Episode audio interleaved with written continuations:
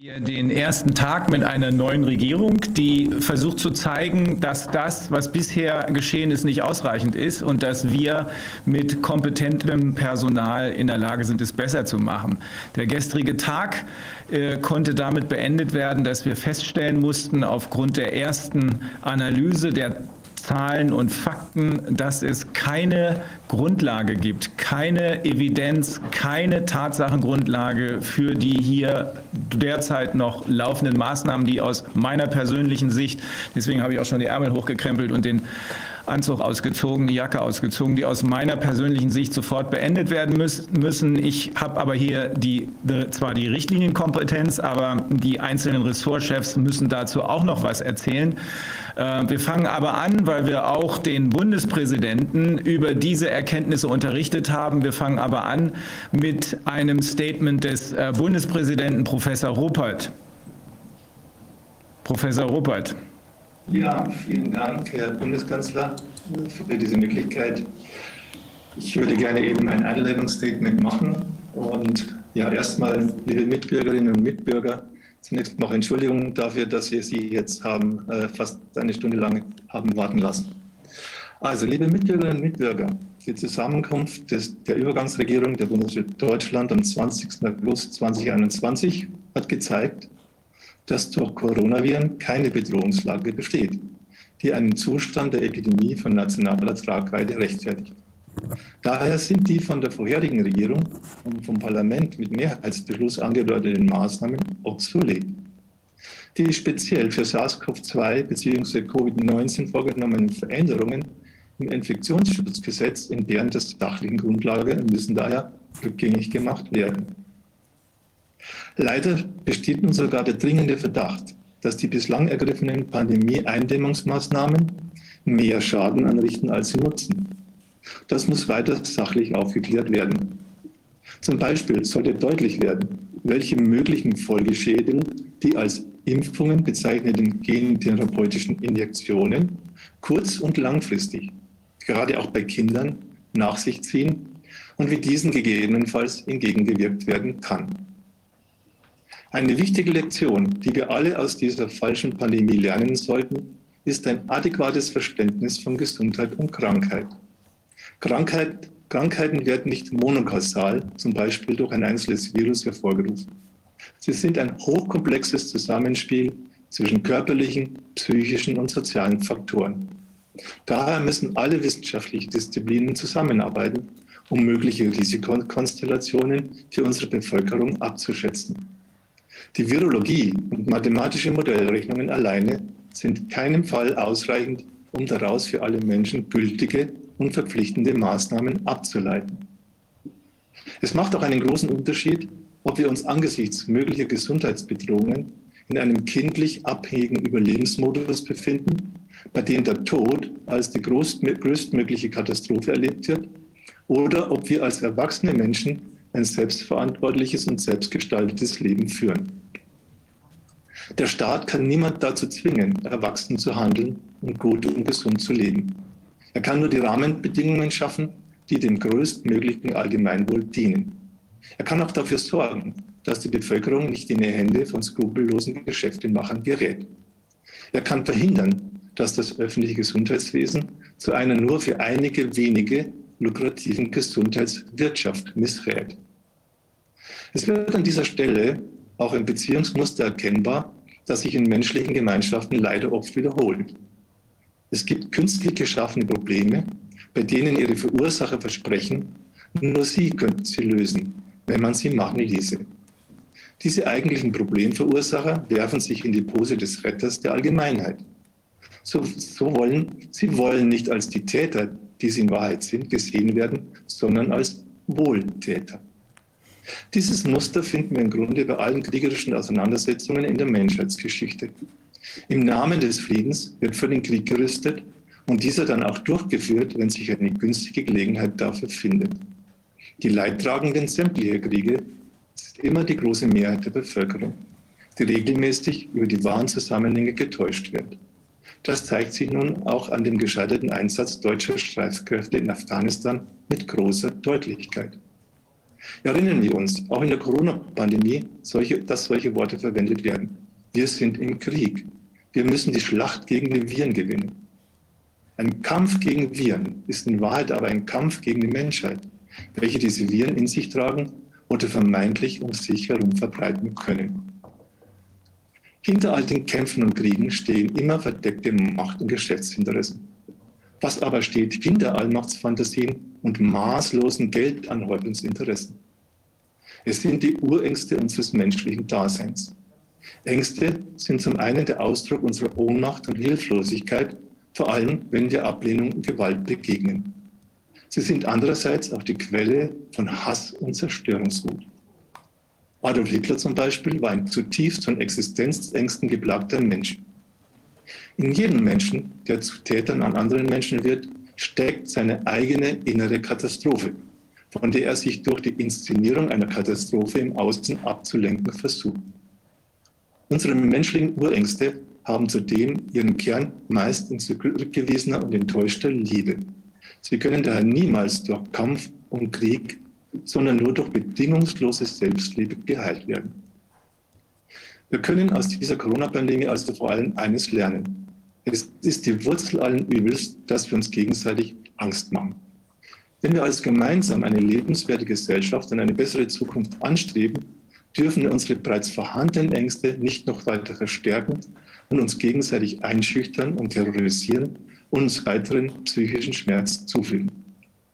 Jeder kann das in seinem Alltag prüfen. Handle ich aus meiner Angst heraus oder aus meiner Selbstliebe? Wenn wir also tatsächlich vorhandenen Problemen unseres menschlichen Daseins im Geiste des gegenseitigen Wohlwollens und im Sinne der guten Kooperation angehen, werden wir sie effektiv und nachhaltig lösen. Ich wünsche dem Übergangskabinett mit seinen zu Rate gezogenen Experten auch am heutigen Tag alles erdenklich Gute, um auf der Basis von Empathie und ehrlicher Humanität weitere Klarheiten für uns alle zu schaffen. Vielen Dank, Herr Präsident. Das sind, glaube ich, die richtigen Worte, um uns den Einstieg in das heutige Thema zu ermöglichen. Die entscheidende Frage wird die sein, lassen wir uns hier von Angst leiten das heißt, lassen wir uns den Kopf so verwirren, dass wir nicht mehr klare Gedanken fassen können, um die Dinge, die wir zu überprüfen haben, wir alle, nicht nur Experten, zu überprüfen haben, auch wirklich mit klarem Kopf ansehen und daraus Schlüsse zu können? Oder äh, können wir zurückkehren? Können wir zurückkehren auf das, was man mal als Vernunft betrachtet hat und was nur möglich ist ohne Angst? Diese Frage wird besonders wichtig, wenn es um die Impfung geht, über die wir heute sprechen wollen. Die Impfungsproblematik, das ist die eine Maßnahme, die wohlgemerkt, wir haben keine Grundlage für irgendeine dieser Maßnahmen. Aber das ist die eine Maßnahme, die sofort und für jedermann einsehbar katastrophal sein könnte, wenn sich die Befürchtungen der Mediziner, die wir schon gehört haben und die wir noch hören werden, bewahrheiten sollten. Die Masken haben auch keine Grundlage. Es gibt keine Grundlage für irgendwas.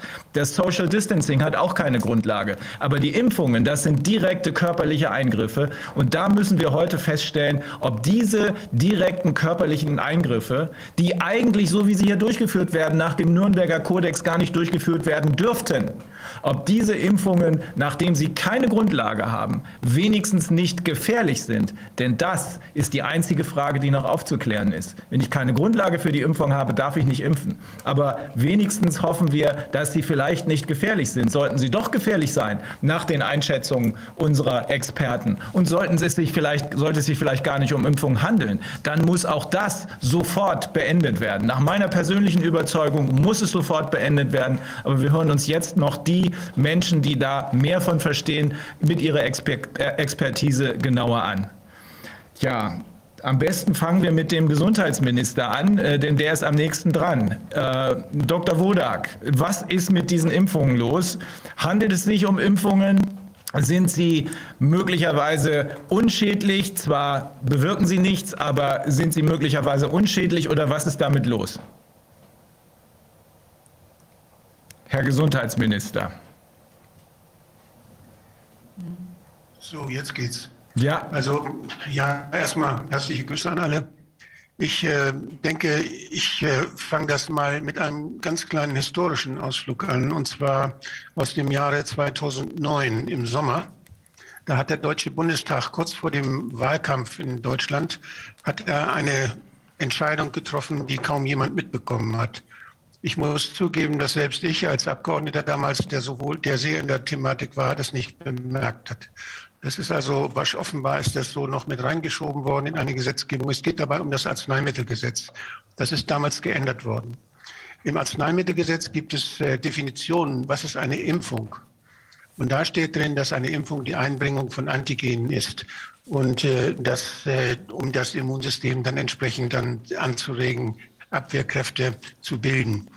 Und äh, da hat man hineingenommen, dass auch das Einbringen von Nukleinsäuren wenn sie dann der, äh, der Bekämpfung oder der Prävention von Infektionskrankheiten dienen, als Impfung bezeichnet werden darf. Das hat man für notwendig gehalten, weil sonst das Einbringen von Nukleinsäuren in, eine, in Zellen oder in den, in den menschlichen Körper, und da geht es, da natürlich um die Zellen, äh, dass das völlig eindeutig definiert ist als ein gentechnischer Eingriff, als eine, Gen, äh, ja, eine genetische Veränderung, die nicht immer bedeuten muss, dass das Genom, welches ja weiter vererbt wird, verändert wird, sondern manchmal auch nur bedeutet eben, dass dort zum Beispiel Messenger-RNA oder andere Nukleinsäuren eingebracht werden, die dann in dem Zusammenspiel der Informationen, die in der Zelle ablaufen, eine Veränderung in der Funktion oder in der Gestalt der Zelle dann zur, zur Folge haben. Das ist also etwas, was dann auch jetzt als seit 2009 als Impfung bezeichnet wurde obwohl diese Technologie in keiner Weise zugelassen war. Und äh, obwohl wir erst jetzt das erste Mal in dieser experimentellen Riesenstudie, die, deren Zeuge wir werden, sehen, dass so etwas bei Menschen gemacht wird. Das hat also zwölf Jahre lang oder zehn Jahre lang geschlummert, war aber offenbar schon zehn Jahre lang ja von Interessenten einge vor zehn Jahren von Interessenten eingebracht und schon geplant gewesen.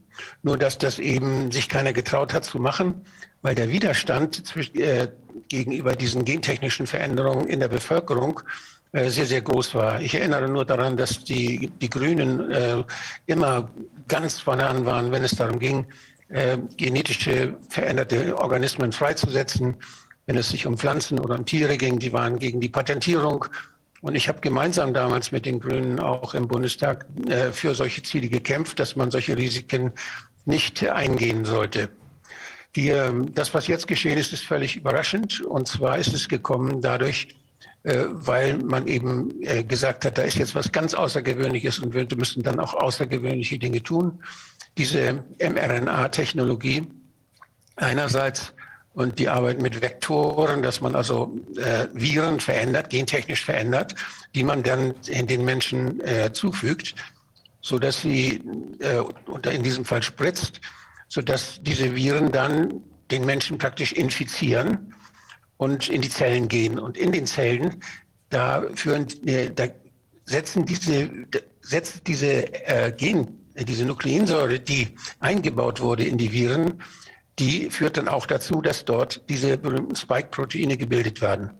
Wir haben also diese beiden Arten von Impfung. Einmal haben wir die Einbringung von, von Spike-Protein kodierenden äh, Nukleinsäuren durch äh, Nanopartikel, also durch eine Umhüllung von Lipid-Nanopartikeln, die dafür sorgen, dass das, diese Information in die Zelle kommt. Das ist bei Moderna und bei BioNTech. Und wir haben zum anderen die Viren, die selber äh, sich an den Menschen schon längst gewöhnt haben, die also den Menschen nicht krank machen, die sich aber sehr gut verbreiten unter Menschen. Und dann nimmt man so ein Virus dann, Adenovirus zum Beispiel, und baut dort diese, das Stückchen RNA ein, welches die Spike-Proteine kodiert und dann in der Zelle dafür sorgt, dass sie produziert werden. Also diese beiden Verfahren, die wurden jetzt zugelassen von der EMA als Notfall, als Emergency äh, Allowance. Und das ist etwas, was ja für mich sehr, sehr überraschend kam.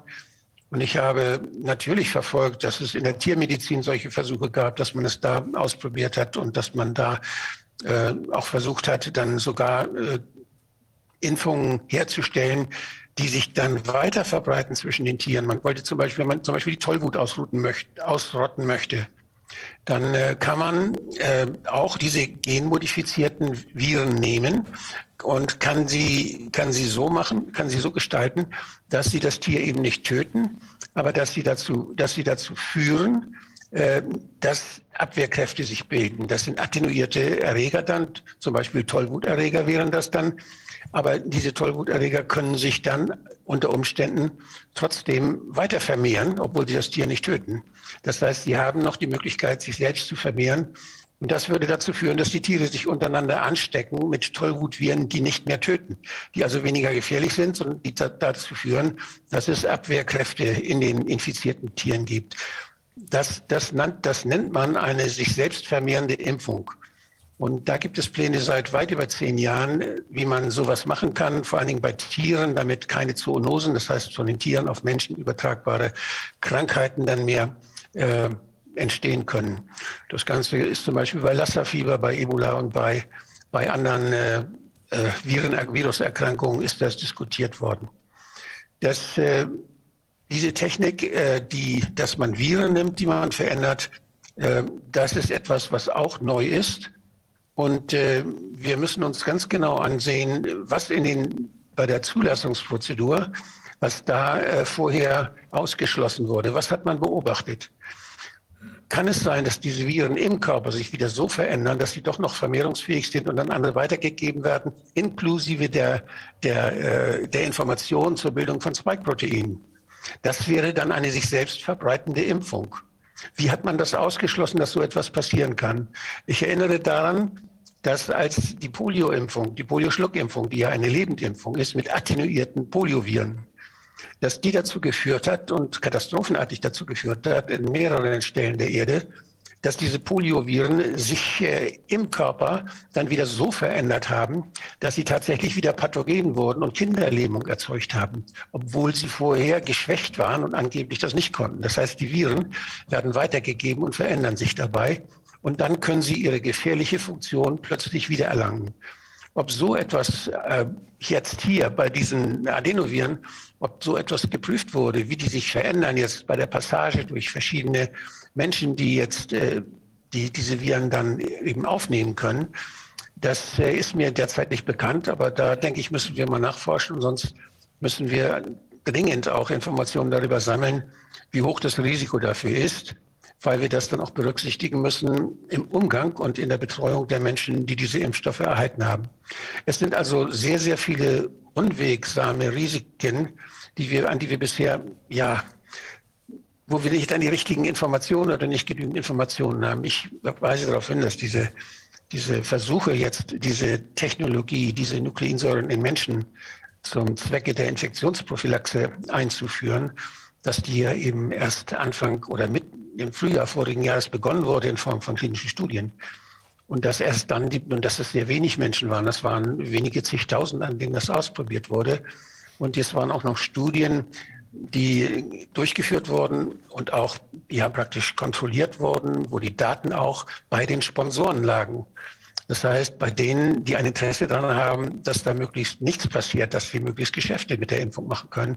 Wir haben ja immer wieder erlebt, dass die Pharmaindustrie Dinge, die ihr nicht so gut passt, äh, dass sie die nicht veröffentlicht. Wir haben das gesehen bei Tamiflu, wir haben das bei vielen anderen Medikamenten gesehen, dass dort eine selektive, äh, ja, eine selektive Publikation stattfindet und dass die Ergebnisse, die sich positiv anhören, doppelt so häufig äh, veröffentlicht werden, die, die äh, diejenigen, die sich nicht so gut anhören. Erst in letzter Zeit gibt es Bemühungen in der Wissenschaft, dass man darauf Wert legt, dass alles registriert wird und alles veröffentlicht wird. Aber ob das hier in diesem Fall, wo es ja um sehr, sehr viel Geld geht, ob das hier geschehen ist, das können wir bisher noch nicht abschätzen. Das heißt, wir haben, wir haben einerseits diese, diese äh, unterschiedlichen Risiken bei, der, bei den Vektorimpfstoffen und andererseits bei den äh, Impfstoffen mit Nanopartikeln. Wir haben ja gestern schon kurz gehört, dass die Nanopartikel, äh, die Verteilung der Nanopartikelspritze, äh, äh dass die äh, doch zu weiteren Risiken führt, dadurch nämlich, dass man diese Nanopartikel vermehrt in den Gonaden gefunden hat. Das heißt in, vor allen Dingen in den Ovarien, in den Eierstöcken. Wenn das der Fall ist, dann kann es da zu Entzündungen kommen, denn in den Nanopartikeln sitzen natürlich auch dann noch die, die, die mRNA. Da sitzen dann noch die, äh, die Codes für die Spike-Produktion. Und wenn die Spike produziert wird, dann führt das zu einer heftigen äh, Entzündungsreaktion, eine Abwehrreaktion, die das Gewebe zerstört. Und wenn das in den Ovarien stattfindet, dann könnte das die Ovarien äh, sehr stark schädigen, sodass Unfruchtbarkeit entsteht.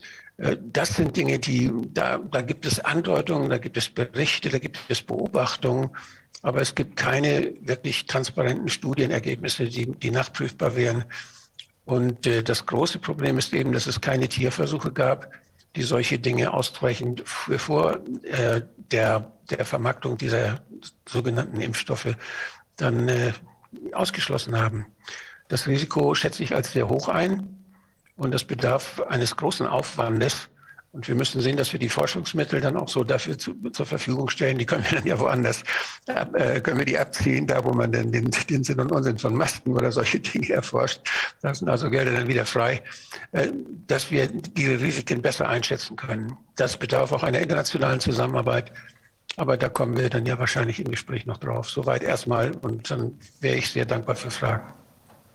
Die ähm das Hauptkriterium dafür, dass irgendetwas als Impfstoff äh, anerkannt wird, scheint mir doch zu sein, dass das, was in den Körper eingebracht wird, zur Verschaffung von Immunität führen soll. Ist das so richtig?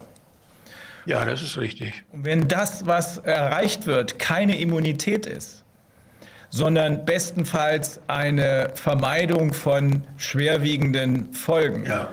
kann das dann noch ein Impfstoff sein? Ja, ich habe ja eben nur über die Risiken gesprochen. Jetzt äh, wäre das das Thema Nutzen.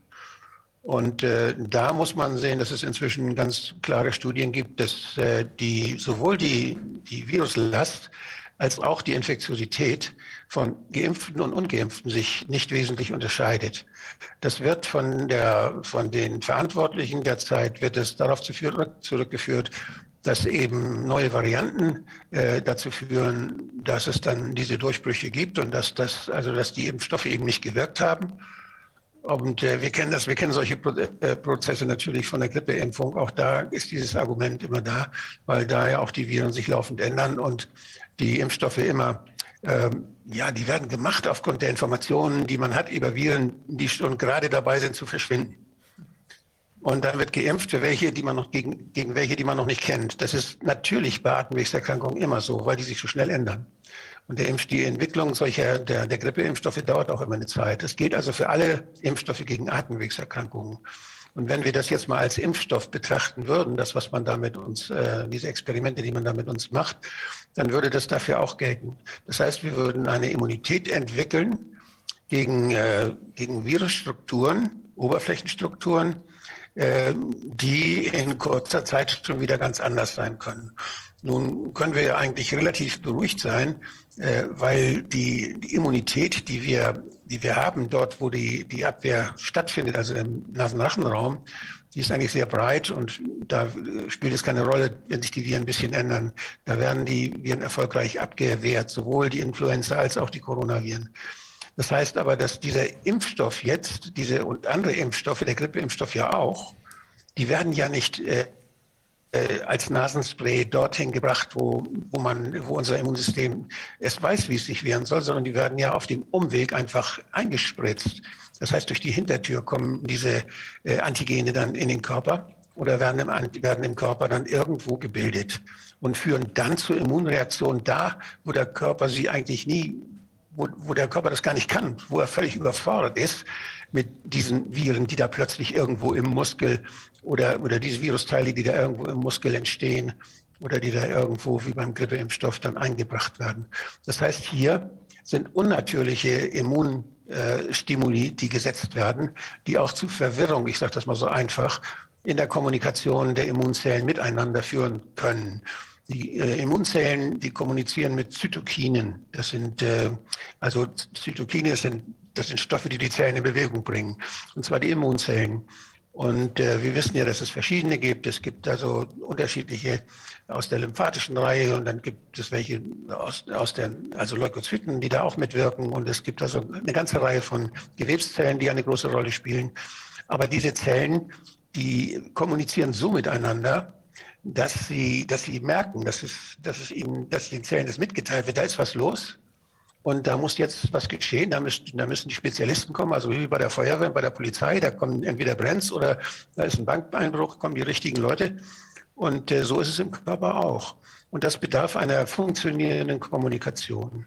Und wenn das Feuer aus ist, dann sollen da nicht noch immer mehr Feuerwehren kommen und die Straßen verstopfen, sondern dann muss da auch irgendeiner sagen, so, das Feuer ist aus. Das heißt, es gibt immer eine Rückkopplung. Auch dafür gibt es äh, Zytokine und spezielle Zellen, die auch dafür sorgen, dass diese Rückkopplung stattfindet. Und gerade diese, dieser Mechanismus der Bremse, der ist unheimlich wichtig. Denn wenn das nicht geschieht, dann kommt es zu einem Wahnsinnsalarm und dann kommt es zu einer Alarmierung des ganzen Körpers und dann brechen alle anderen Funktionen des Körpers, die leiden darunter. Da bricht dann viel zusammen, da gibt es Organversagen. Das ist dieser berühmte Zytochinsturm, von dem immer so viel geredet wird. Das heißt, es ist ein komplettes Informationsversagen oder Kommunikationsversagen auf zellulärer Ebene im Immunsystem. Und äh, da ist die große Gefahr, dass durch diese, durch diese Eingriffe, von denen wir jetzt nicht wissen, wo sie stattfinden, äh, dass so etwas ausgelöst wird.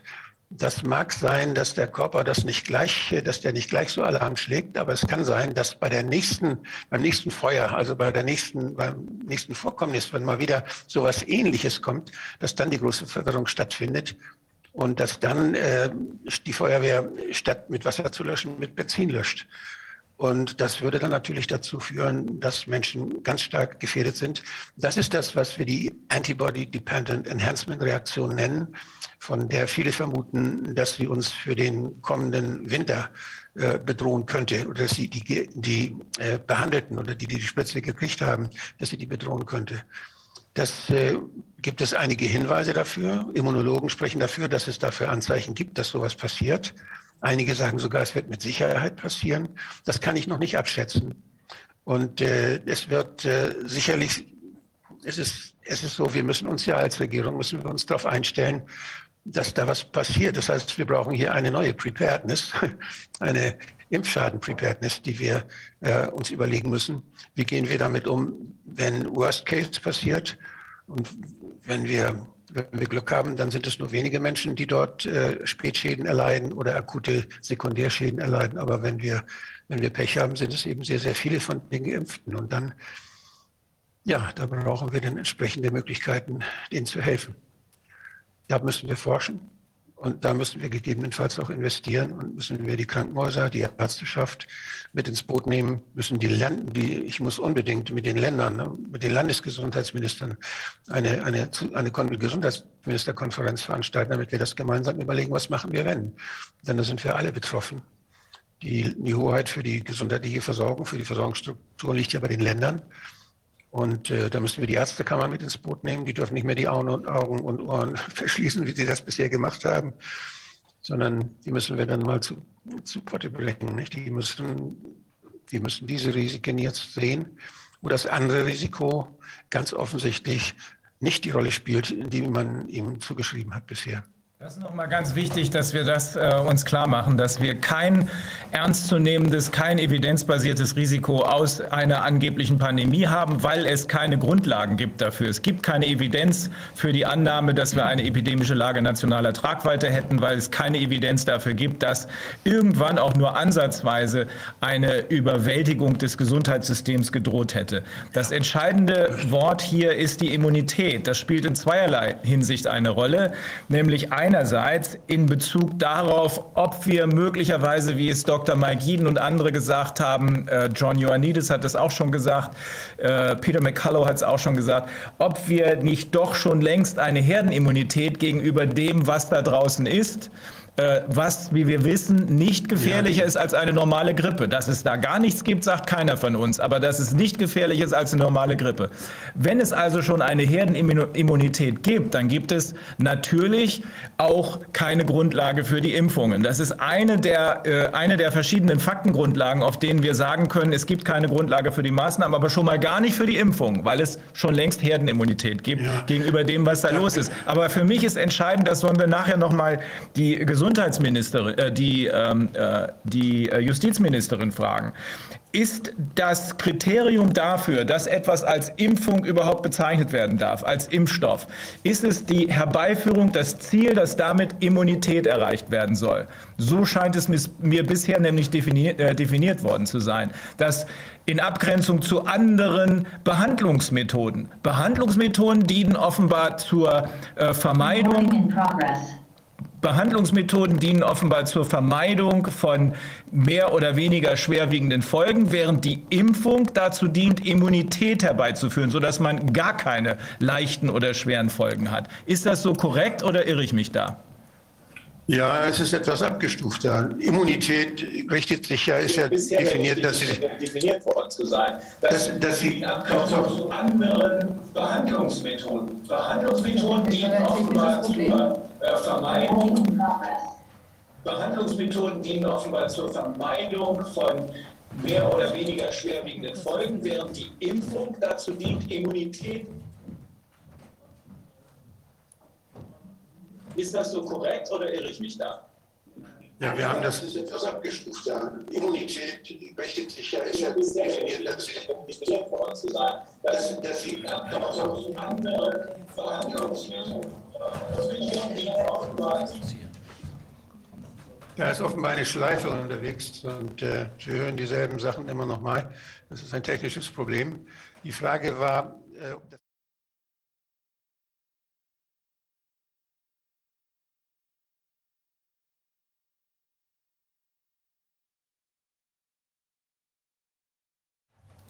So, wir können weitermachen. Ähm, zur Erklärung, offenbar werden wir gezielt behindert in der Ausstrahlung dieses Livestreams.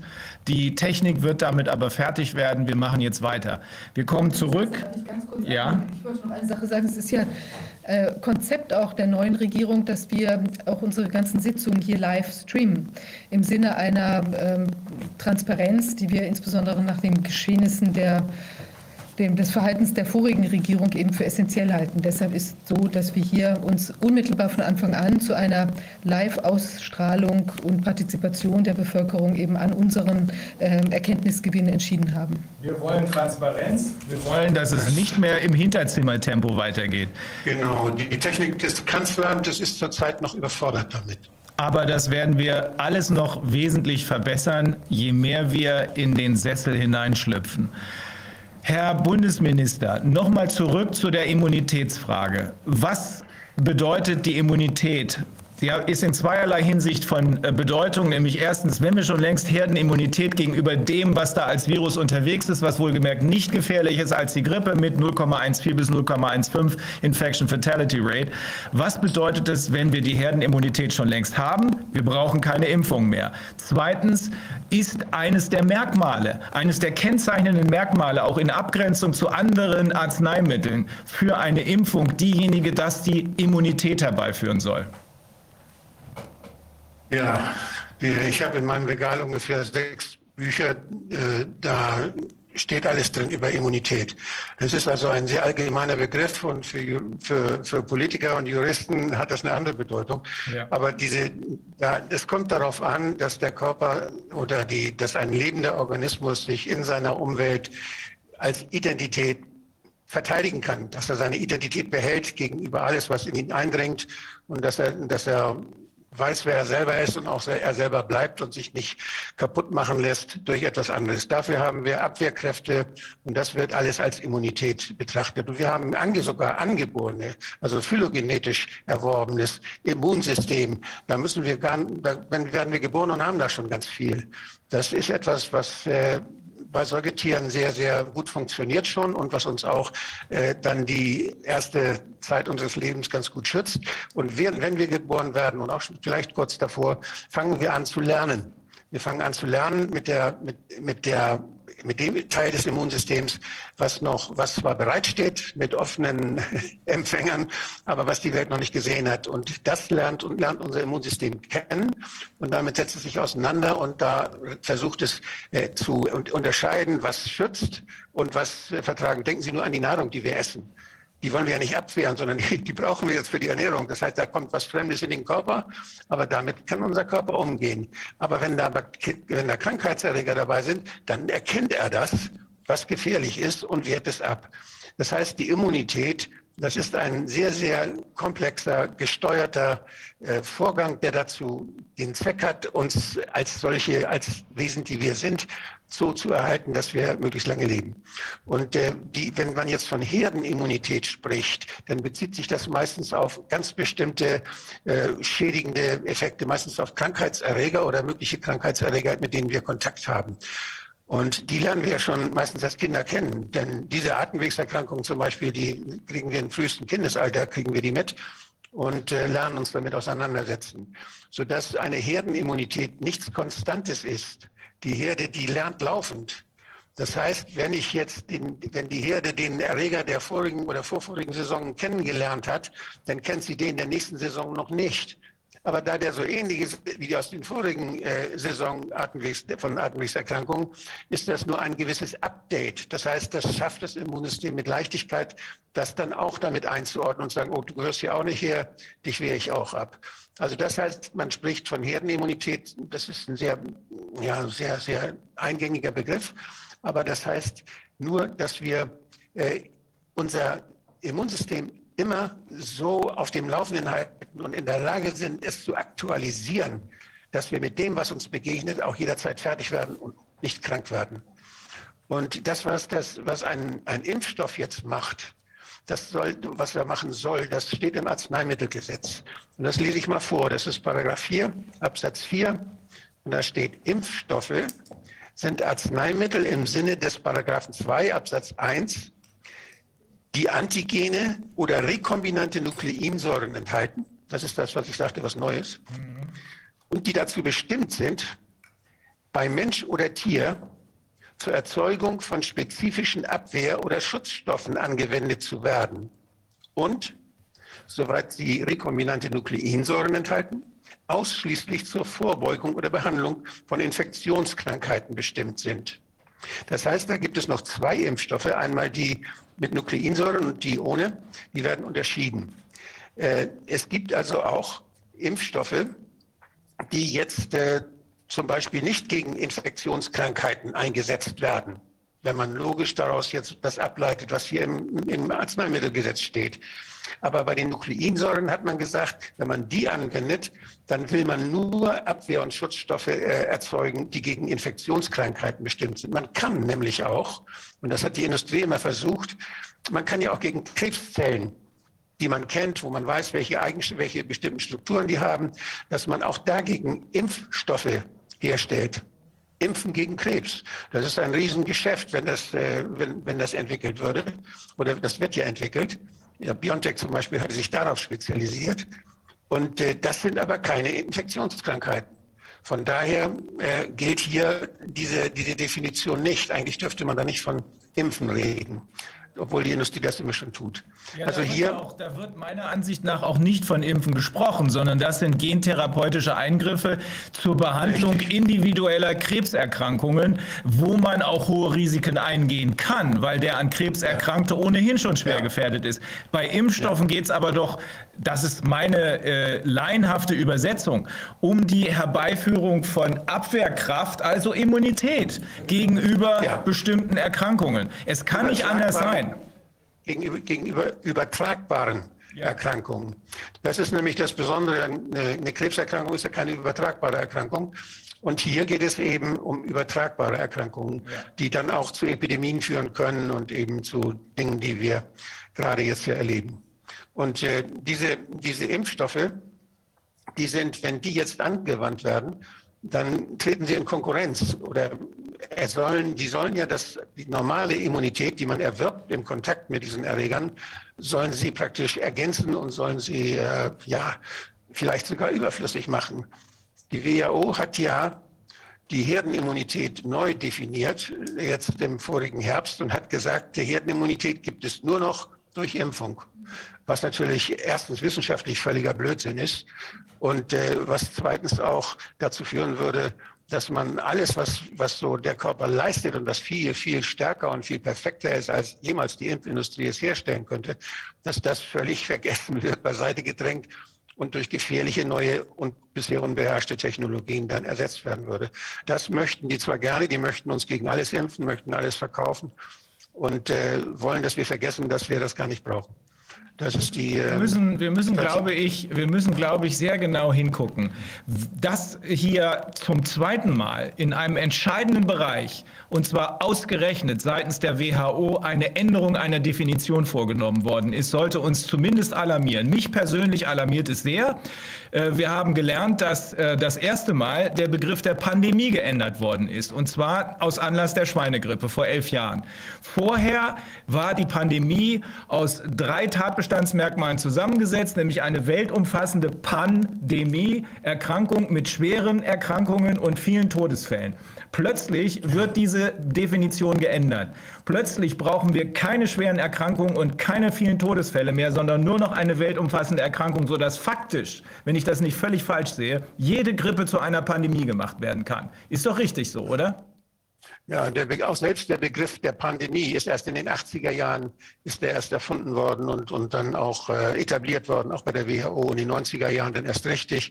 Und in, den, in, in diesem Jahrtausend hat man angefangen, diese Pandemic Preparedness daraus zu entwickeln. Gut, aber das heißt, der Pandemiebegriff, äh, selbst wenn er erst in den 80ern entwickelt worden ist, soweit ich das in Erinnerung habe und soweit ich das im Gespräch mit Normalbürgern äh, sehen kann, ja. geht jeder davon aus, dass es sich um eine weltumfassende Erkrankung mit vielen schweren Folgen und vielen Toten handelt. Und plötzlich ist es nur noch eine weltumfassende Erkrankung. Das muss uns ja. und mir persönlich gibt es sehr zu denken. Da werden wir noch darüber nachzudenken haben müssen, welche Rolle wir dieser WHO eigentlich noch zugestehen können in diesem ganzen Geschehen. Und nun haben wir eine zweite Änderung einer Definition, nämlich die der Herdenimmunität. Die Herdenimmunität war, das betrifft ja eine ganze Bevölkerung, das betrifft ja eben nicht individuelle Immunität, war bis dato die Erreichung von, ich weiß nicht, 60 Prozent der Bevölkerung ist immun infolge von Kreuzimmunität, weil sie nämlich, weil das Immunsystem aus einer vorangegangenen, meinetwegen auch Corona-Erkrankung,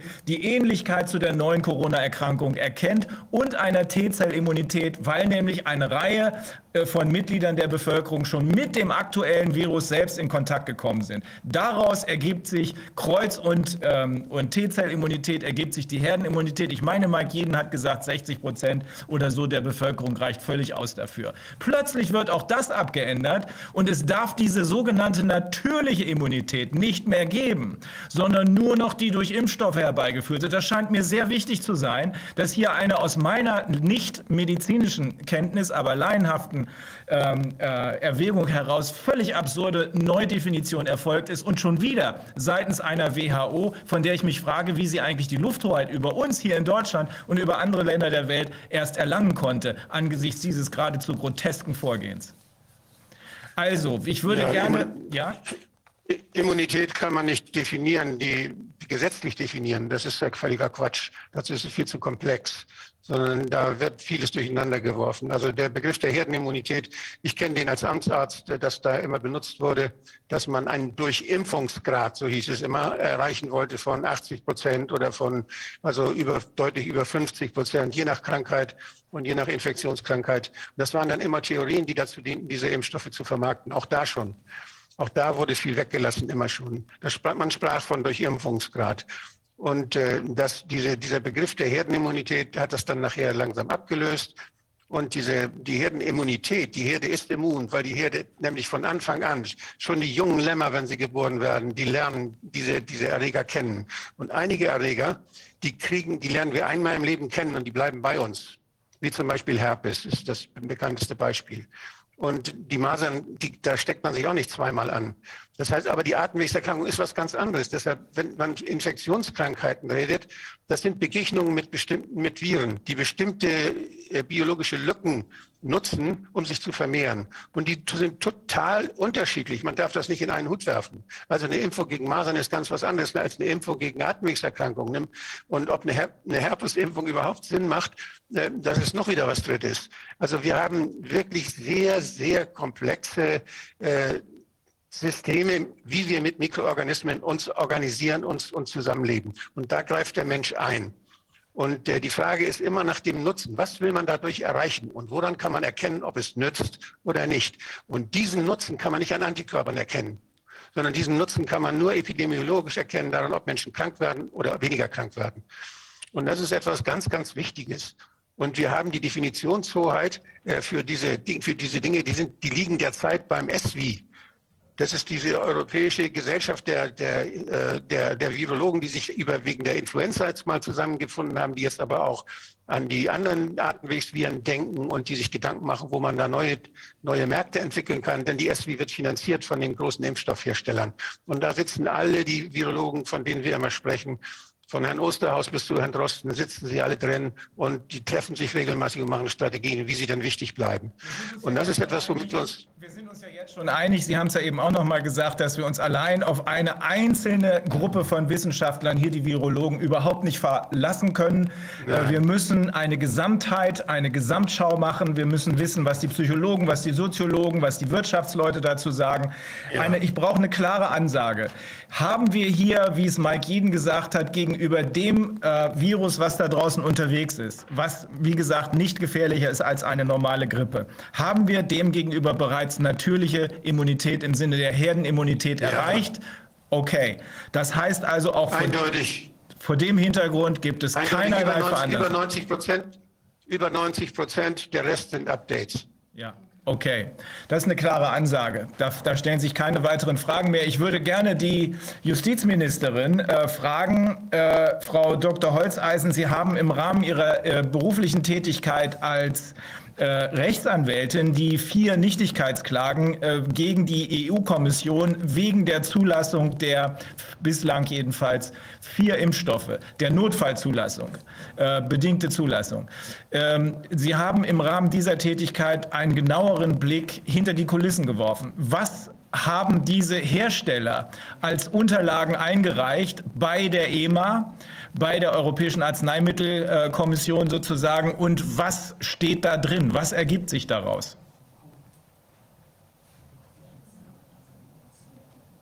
Dr. Holzeisen?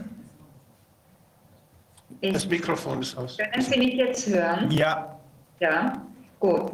Es ist wichtig darauf hinzuweisen, dass aus den offiziellen Dokumenten der Europäischen Arzneimittelagentur, die sich ja wiederum auf die von den Produzenten dieser äh, experimentellen Substanzen eingereichten äh, Daten äh, beziehen, klar hervorgeht, dass äh, zum Zeitpunkt der bedingten Zulassung und auch bis dato in keinster Weise ein Hinweis auf eine sogenannte auf die Herbeiführung der sogenannten sterilen Immunität und damit die Unterbrechung der Infektionskette durch, die, äh, durch den Einsatz dieser Substanzen hervorgerufen wird. Ich möchte diesbezüglich, weil äh, ich als Juristin mich ausschließlich auf, äh, auf die Zulassungsdokumente äh, beziehen möchte äh,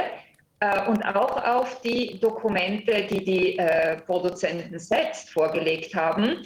Und deshalb möchte ich kurz aus äh, beispielhaft aus Seite 97 des Public Assessment Reports der EMA zu Comirnaty von Pfizer BioNTech zitieren.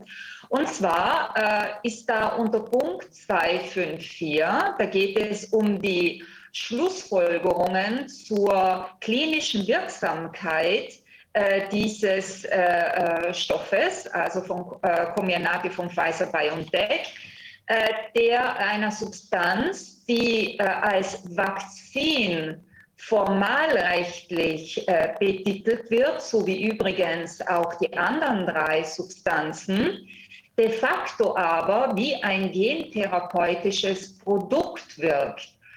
Äh, weshalb war das mög überhaupt möglich, dass äh, man bei diesen ähm, bedingten Zulassungsbeschlüssen von Covid-19-Vakzinen spricht? Das ist des, war deshalb möglich, weil bereits vor Jahren die Europäische Kommission und dann eben ist das in eine Änderung des Europäischen Arzneimittelgesetzes eingeflossen. Also aber auf Veranlassung der Europäischen Kommission wurde kurzerhand, ohne irgendeine faktische Begründung, ähm, der, der Vermerk ins Europäische Arzneimittelgesetz eingefügt, dass äh, im Falle von Vakzinen die weitaus strengeren Bestimmungen zu den gentherapeutischen Thera äh, Produkten nicht zur Anwendung kommen. Das heißt, äh, es reicht, dass äh, der Produzent und die Europäische Arzneimittelagentur diese formalrechtliche Definition von Vakzin vorgibt. Und damit ist man automatisch von der weitaus strengeren Studien, ähm, äh, Studienregulierung äh, der gentherapeutischen Produkte ausgenommen, obwohl faktisch es sich immer um gentherapeutische Produkte handelt. Wenn wir uns die Definition der gentherapeutischen Produkte ansehen, so wie sie im Europäischen Arzneimittelgesetz äh, festgelegt sind, dann trifft es exakt auf die vier derzeit bedingt zugelassenen Substanzen zu. Das heißt, das Einführen eben von äh, äh, Nuklein, äh, modifizierter Nukleinsäure, die dann eben zu dieser Spike-Produktion in unseren äh, Zellen führen soll. Äh, exakt das, was der europäische Gesetzgeber als gentherapeutisches Produkt, als Definition eines gentherapeutischen Produkts vorsieht. Das heißt, es, äh, diese Änderung, die vor einigen Jahren relativ, also offensichtlich unbemerkt äh, vonstatten gegangen ist, hat jetzt diesen wesentlichen, faktisch nicht begründeten, äh, eben äh, diese wesentliche faktische nicht begründete Folge, dass äh, auf diese Substanzen die eigentlich anzuwendenden Bestimmungen betreffend die gentherapeutischen Produkte nicht zur Anwendung kommen. So, jetzt möchte ich aber kurz aus äh, Seite 97 des Public Assessment Reports zu Comirnaty von Pfizer BioNTech zitieren. Das ist der Punkt 254. Conclusions on Clinical Efficacy, das heißt Schlussfolgerungen zur klinischen Wirksamkeit dieser äh, Substanz. Da steht, it is likely that the vaccine also protects against severe COVID-19, though these events were rare in the study and statistically certain conclusion cannot be drawn. It is presently not known if the vaccine protects against asymptomatic infection or its impact on viral transmission. Das heißt, die EMA selbst erklärt, dass derzeit, dass es derzeit äh, absolut unklar ist, also die Auswirkungen auf die, ähm, auf die Infektionskette der Anwendung dieser Substanzen ist absolut unklar. Und es ist nicht einmal nachgewiesen worden, dass diese Substanz effektiv gegen schwere Verläufe von Covid-19 äh, also wirkt, denn in den Studienprotokollen waren diese schweren Verläufe sehr selten.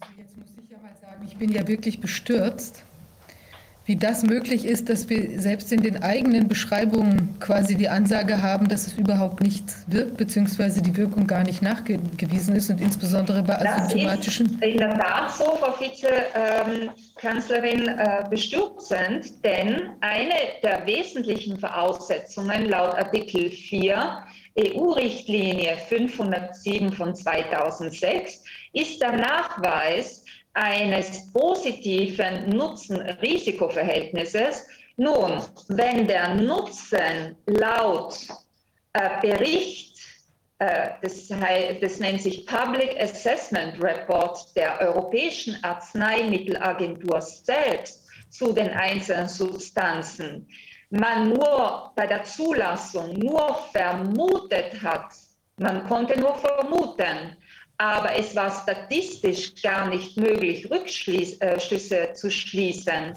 weil das die Studienprotokolle nicht hergaben, dass das, dass das äh, gegen schwere Verläufe gegen Covid-19 wirkt und zur in Unterbrechung der Infektionskette konnte man überhaupt nichts sagen. Das heißt, es ist eindeutig, dass diese Substanzen äh, keinesfalls für die, äh, äh, also für die Verhinderung der Infektion mit dem Virus SARS-CoV-2 zugelassen wurden, denn die EMA selbst erklärt, dass man hierzu keine Ahnung hat, ob das diesbezüglich wirkt. Dadurch, dass das EU-Gesetz, ich wiederhole nochmals, die EU-Richtlinie 507 von 2006, aber selbstverständlich vorsieht, auch bei einer bedingten Zulassung, dass der Nutzen festgestellt werden muss.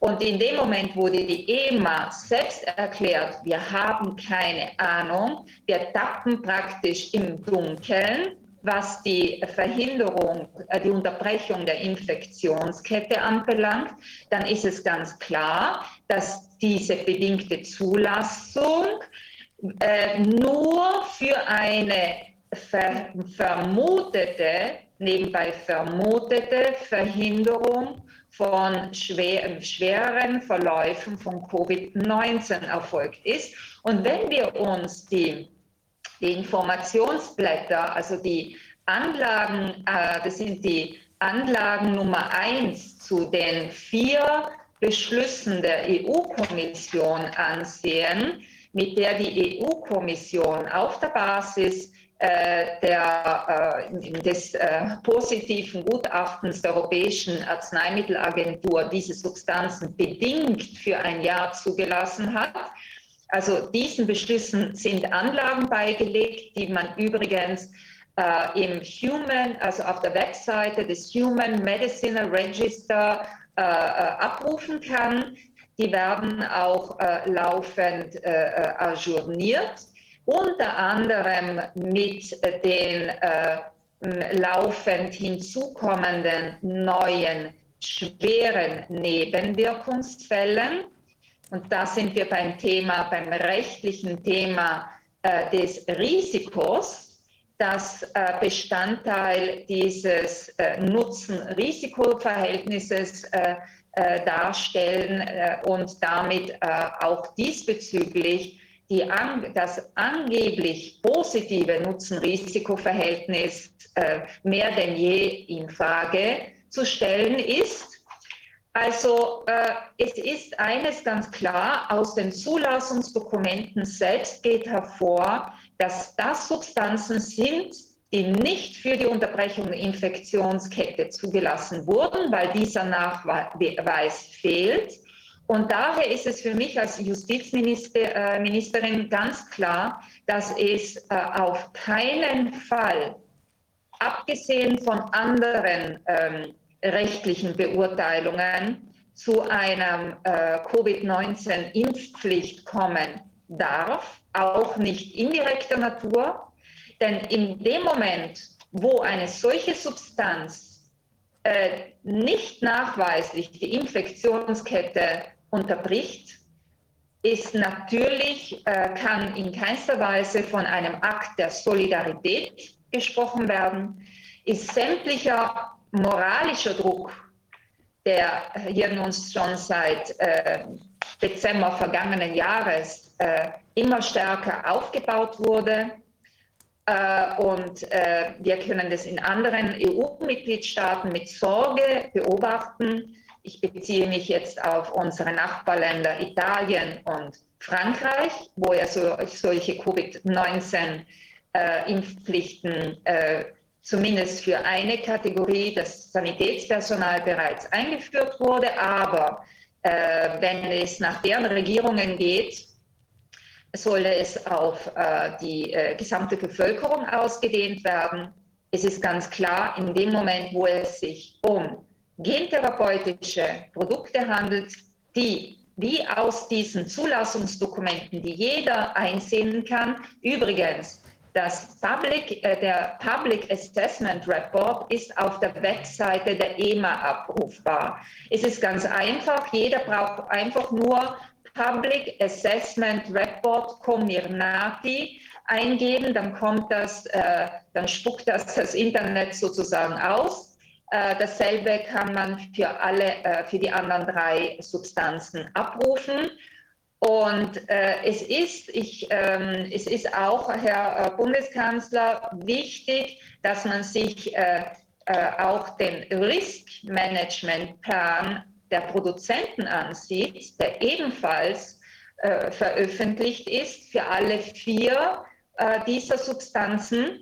Und aus diesem Risk Management Plan, der natürlich alles andere als eine Übertreibung äh, der äh, offenen Fragen darstellt, denn es kommt ja von den Produzenten selbst, ist unter dem Kapitel Missing Information sind, äh, sind wesentliche ähm, äh, Fakten angeführt, wie zum Beispiel natürlich, dass man die mittel- und langfristigen Wirkungen dieser Substanzen nicht kennt, dass man, äh, dass man ni äh, nichts weiß über die Auswirkungen während der Schwangerschaft oder bei äh, stillenden Müttern für das äh, ähm, also ungeborene bzw. neugeborene Kind und zudem werden auch, äh, wird von den Produzenten selbst erklärt, dass Daten fehlen über, äh, auf die, äh, bezüglich der Auswirkung im Falle von Autoimmunerkrankungen.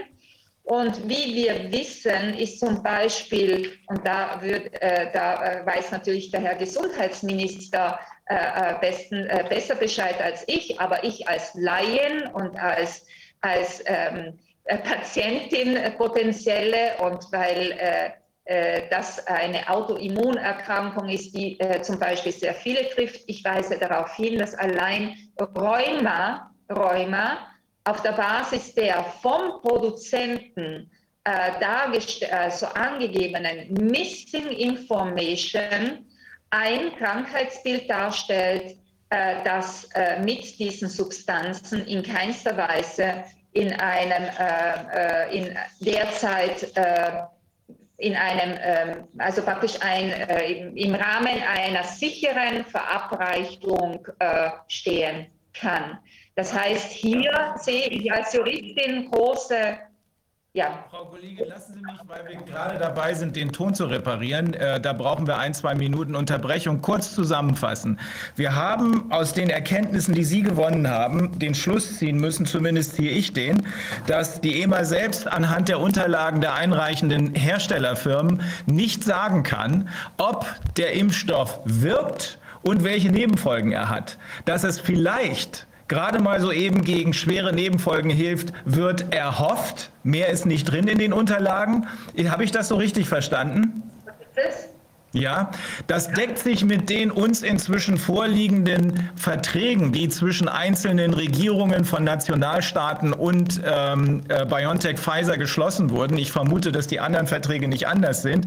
Diese Verträge sagen nämlich ausdrücklich, dass der Hersteller erstens für gar nichts haftet, zweitens für von jeglichen Ansprüchen, die Geschädigte stellen könnten, durch die jeweilige, durch die jeweilige äh, Nationalregierung freizustellen Stellen ist. Das heißt, der Steuerzahler haftet für alles, was der Hersteller anrichtet und dass nichts darüber gesagt werden kann, weil es nämlich keine Studien gibt, nichts darüber gesagt werden kann, ob der Impfstoff wirkt und ob er in irgendeiner Weise gefährlich ist. Das scheint sich, der Inhalt dieser bisher geheim gehaltenen Verträge, die über Whistleblower rausgekommen sind, scheint sich zu decken mit den expliziten Hinweisen, die aus den Unterlagen, die die Hersteller selbst an die EMA gegeben haben, erkennen erkennbar sind. Ist das so richtig?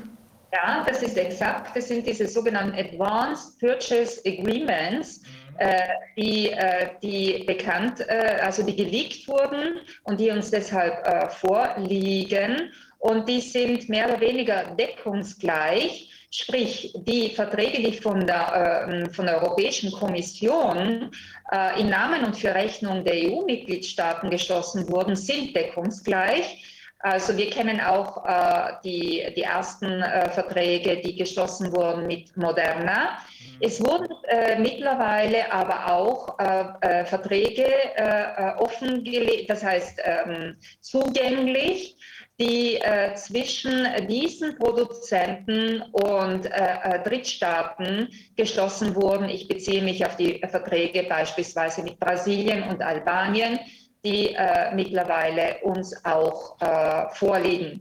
Bevor, und, äh, bevor wir da genauer reingucken, lassen Sie uns den Ton zu Ende reparieren, dann machen wir gleich weiter. Wir brauchen da noch mal zwei Minuten, haben uns die, hat uns die Technik gerade gesagt.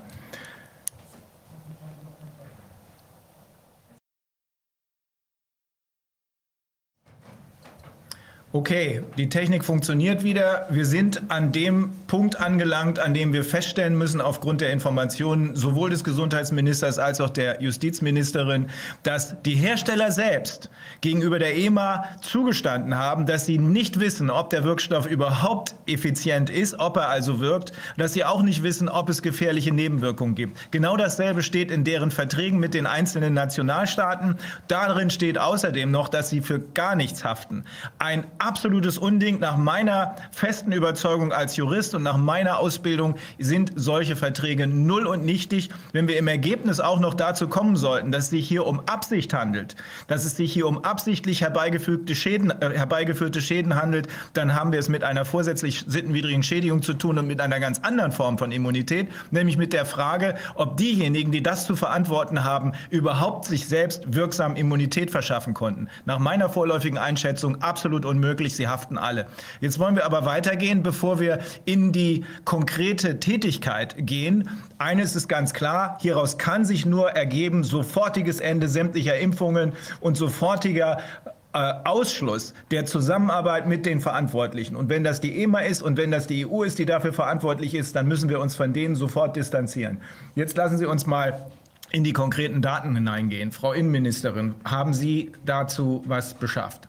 Genau, also ich habe dazu was beschafft. Eine kurze Vorbemerkung, wir müssen diese Verträge finden. Im Moment bin ich nicht in der Lage zu sagen, ob die sich bei, bei mir im Haus, bei uns im Haus befinden, ob sie unmittelbar bei der, vielleicht bei äh, der früheren Bundeskanzlerin sich befinden, im Bundeskanzleramt. Also da bitte ich alle Kollegen nachzusehen, wo die Verträge mit den jeweiligen Herstellern äh, sind, sodass wir da auch gucken können, wie da die Konstellation ist. Ja, wir haben jetzt hier schon mal eine kleine Ausarbeitung erstellen lassen, äh, wie sich das mit den Impfschäden im Moment verhält. Wir haben hier eine, wir sehen eine aus der, jetzt aus Amerika, wo eben, äh, die wir auch schon aus anderen ähm, vorgängigen Betrachtungen von der, der entsprechenden Behörde sehen, wahrscheinlich trotzdem, trotz allem nur ein Bruchteil der Fälle überhaupt erfasst sind. Aber wir können hier sehen, dass aus der US-Datenbank VERS, in der die ganzen Todesfälle, die eben in Bezug auf äh, äh, Impfstoffe eingetreten sind, da kann man sehen, von 1990 jetzt bis äh, zum Jahr 2020 war das eigentlich ein relativ geringer ähm, also quasi ganz flach am Boden, kann man gar nicht gut abschätzen, vielleicht 100 Menschen im Jahr, sowas in der Größenordnung. Und jetzt scheint es, ist es explodiert. Also seit Anwendung der Corona-Impfung ist es explodiert, es ist hochgeschnellt auf diese jetzt fast schon circa 10.000 Personen. Und äh, wir müssen davon ausgehen, dass es in Wahrheit noch viel, viel mehr ist, weil äh, eben wir wissen, dass in diesen Datenbanken normalerweise tja, ein bis zehn Prozent maximal der Fälle überhaupt auftauchen und wir im Moment auch gar nicht absehen können, und wir haben, eine Korrektur. wir haben eine Korrektur dieser Zahl durch den Kollegen Tom Renz aus den USA, dem ein Whistleblower gesagt hat, das stimmt nicht, es sind mindestens 45.000. Und das sind die offiziellen Zahlen, die mindestens 45.000 betragen. Und da passt es, dass, wie Sie sagen, das in Wahrheit nur ein bis zehn Prozent aller Fälle sind. Ein bis zehn Prozent aller Fälle im Normalfall. Der Normalfall ist der, wie in den Jahren zuvor, dass die Nebenfolgen gemeldet werden. Wir wissen inzwischen, dass diese Nebenfolgen unter den Umständen, in denen wir jetzt leben, nicht mehr gemeldet werden oder nur noch schwer behindert gemeldet werden. Es wird offenbar alles dafür getan, dass diese Meldungen gar nicht erfolgen. Wenn wir das hochrechnen, dann haben wir Dr. Selenko noch in Erinnerung, der uns gesagt hat, mindestens eine halbe Million Tote nach Impfung in den USA, möglicherweise viel mehr. Gut, wir wissen es nicht ganz genau, da wird man sicher noch stärker ermitteln müssen, aber wir können auf jeden Fall sehen, dass bereits schon bei den gemeldeten Fällen ja, eine exorbitante Steigerung hier eingetreten ist.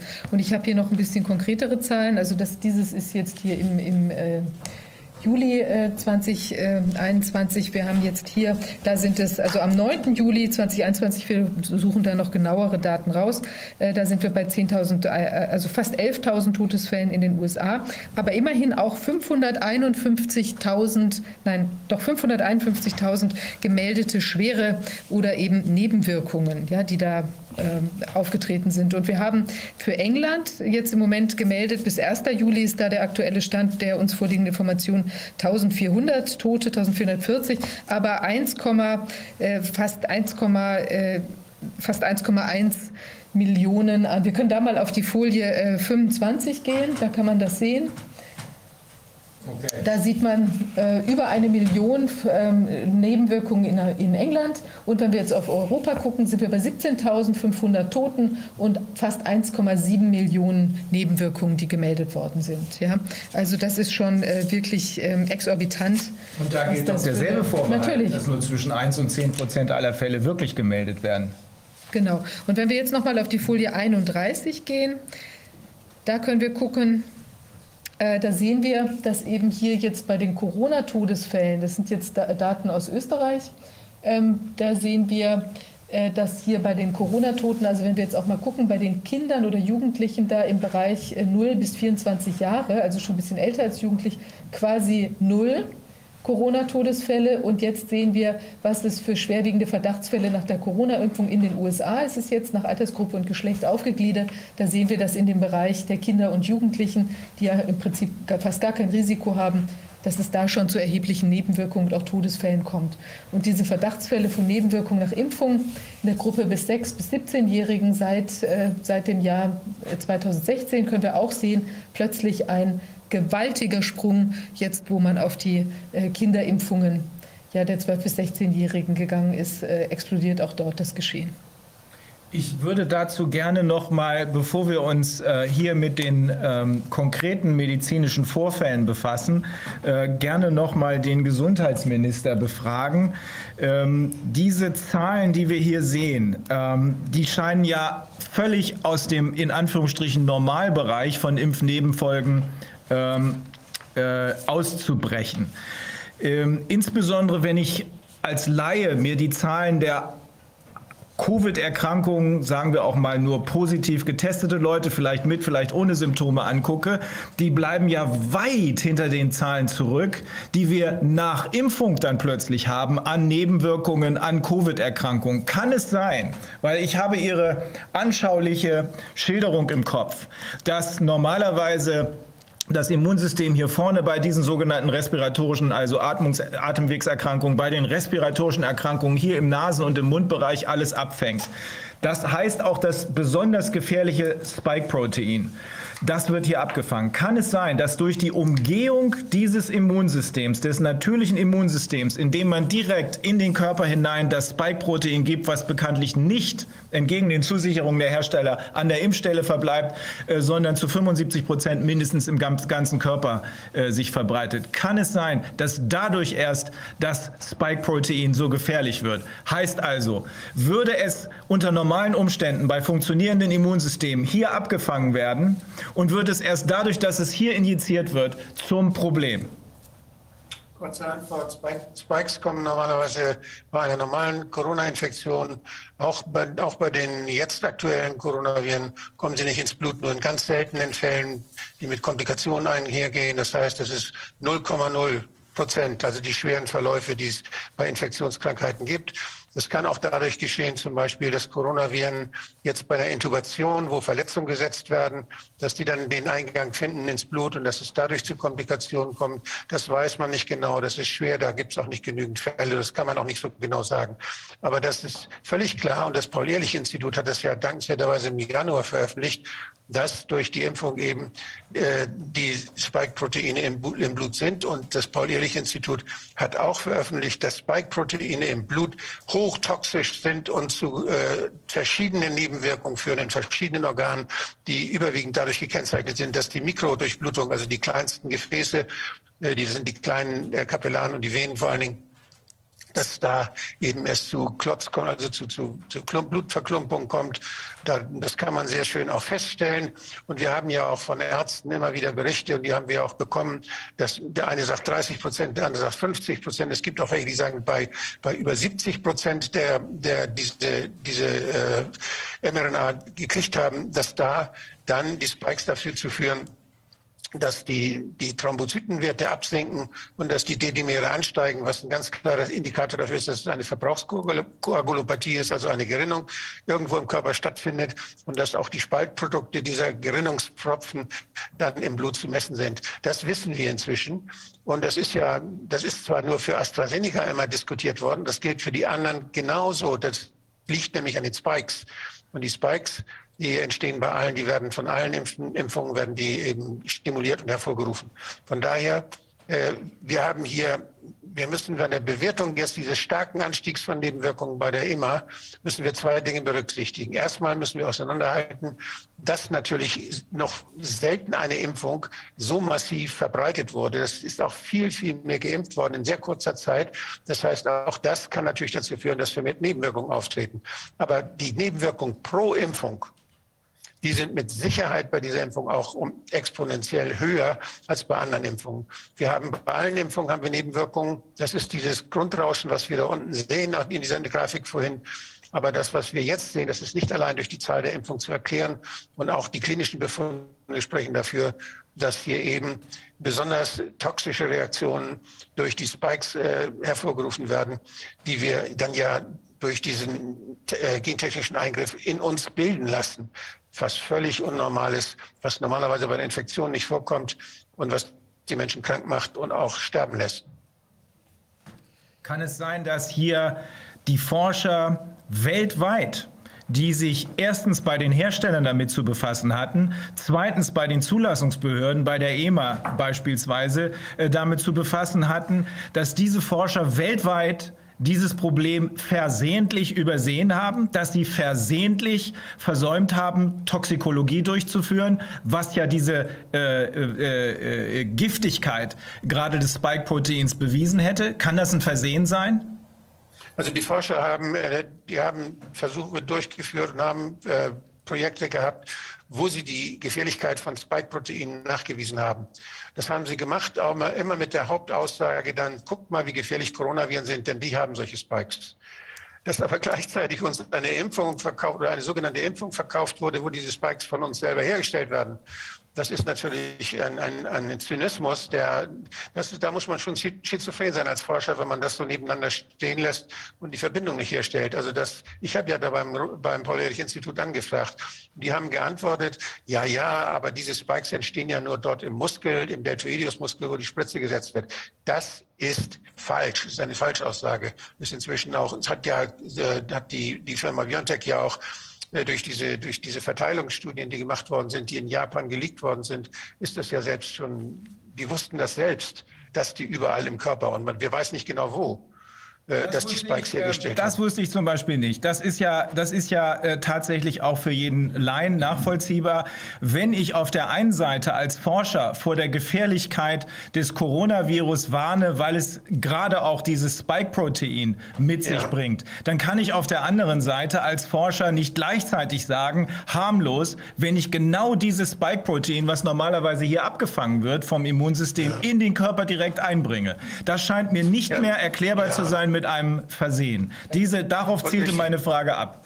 Also wir, wir haben zum Beispiel bei Gynäkologen, ich habe von, von Gynäkologen die Nachricht, die, die untersuchen ja immer die Lymphknoten bei Frauen, jetzt auch in, in Bezug auf Brustkrebs. Und die haben festgestellt, dass nach den Impfungen äh, die Achsellymphknoten, das heißt die Lymphknoten in der Nähe dieser Impfstelle, äh, sehr, sehr häufig fast immer angeschwollen sind und äh, manchmal druckempfindlich sind, dass da also Entzündungsreaktionen in den Lymphknoten stattfinden. Das bleibt also nicht im Muskel. Das kann jeder, der impft und der und anschließend untersucht, der die D-Dimere untersucht, der die Lymphknoten abtastet, der kann das sehen. Und wir haben inzwischen hunderte von Beobachtungen. Es ist völlig unstrittig, dass, dieser, dass diese, diese mRNA nicht dort bleibt, wo sie reingespritzt wurde, sondern sich im Körper verteilt. Das führt zu diesen gefährlichen, toxischen Nebenwirkungen und zu diesen Todesfällen. Ich habe eine rein technische Nachfrage. Wenn diese Spike-Proteine im Blut sind, in der Blutbahn insgesamt, gelangen sie dann auch ins Gehirn oder gibt es da noch eine zusätzliche Schranke? Nein, die gehen auch über die Gehirnschranke. Das ist ja so, dass wir haben da diese Sinusvenenthrombosen als eine der häufigen Komplikationen Thrombosen. Und äh, das ist die Sinusvenen, das sind ja praktisch, das Gehirn wird stark durchblutet, ein Fünftel des Blutes fließt durchs Gehirn. Und wenn es dann durch die Kapillaren durch ist, dann äh, ist da ja der Druck sehr, sehr niedrig im Gehirn, weil das, der Kopf ist eben meistens oberhalb des Herzens und da ist der Druck, der venöse Druck etwas niedriger. Dort ist also auch die Chance, dass diese äh, Nanopartikel, dass die Kontakt mit den Endothelwänden haben, sehr viel größer. Also deshalb haben wir relativ viele Schlaganfälle als Beobachtung nach den Impfungen und wir haben diese, diese Thrombosen. Wobei natürlich auch, wenn plötzlich ein, See, ein Seefeldausfall, habe ich jetzt wieder einen Fall berichtet bekommen, wo plötzlich der, einer nicht mehr, äh, nicht mehr richtig gucken kann, weil dort in, den Netz, in der Netzhaut was oder hinter der Netzhaut was kaputt gegangen ist. Die Netzhaut war geschwollen, aber das, das ist weiter, im, weiter zum Gehirn hin gewesen, offenbar, diese Thrombose, die dazu geführt hat. Das heißt, überall, wo im Gehirn so kleine Gerinnsel stattfinden, gibt es kleine Ausfälle. Manchmal gibt es kleine, fast nicht bemerkte Funktionsausfälle. Manchmal gibt es eben richtige Schlaganfälle, je nachdem, ob dieser Thrombus dann auch wächst. Das gibt es ja, dass wenn das Blut sich staut, dass dann noch mehr Blut gerinnt und dass das Ganze dann noch schlimmer wird. Also diese, diese Sachen, die sind häufig, das sind häufige Komplikationen.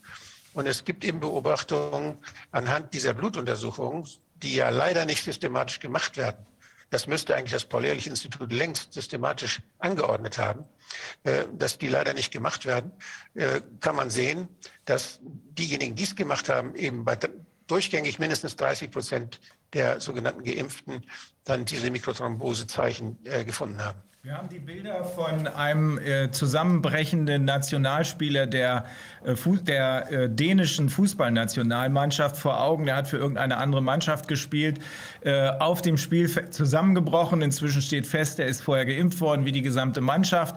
Es wurde dann eine genau solche Entzündung nachvollzogen, nämlich Myokarditis.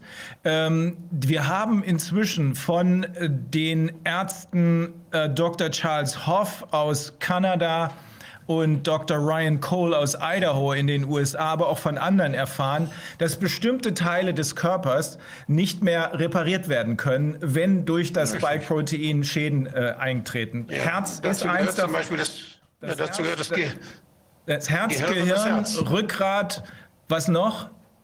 Ja, die, die Nerven. Ja. Also die, das Zentralnervensystem und äh, vor allen Dingen auch der Herzmuskel. Und das heißt, selbst, selbst wenn jetzt das, das, das haben wir ja gehört, dass die STIKO gesagt hat, ja, das gibt Herzmuskelentzündung, aber die sind ja alle benigne verlaufen. Nein, wenn da eine Herzmuskelentzündung mit Gewebsuntergang, die ist, geht mit Gewebsuntergang einhin. Das, wieder, das wird nicht wiederhergestellt. Das Herz bleibt das Leben lang geschwächt und gehandicapt. Wissen, das heißt, wir wissen, dass dieser Nationalspieler nie wieder spielen können wird. Äh, er hat versucht, bei anderen Vereinen unterzukommen. Die nehmen ihn nicht, weil er braucht einen Defibrillator. Und in diesem Fall jedenfalls haben sie ihn nicht genommen.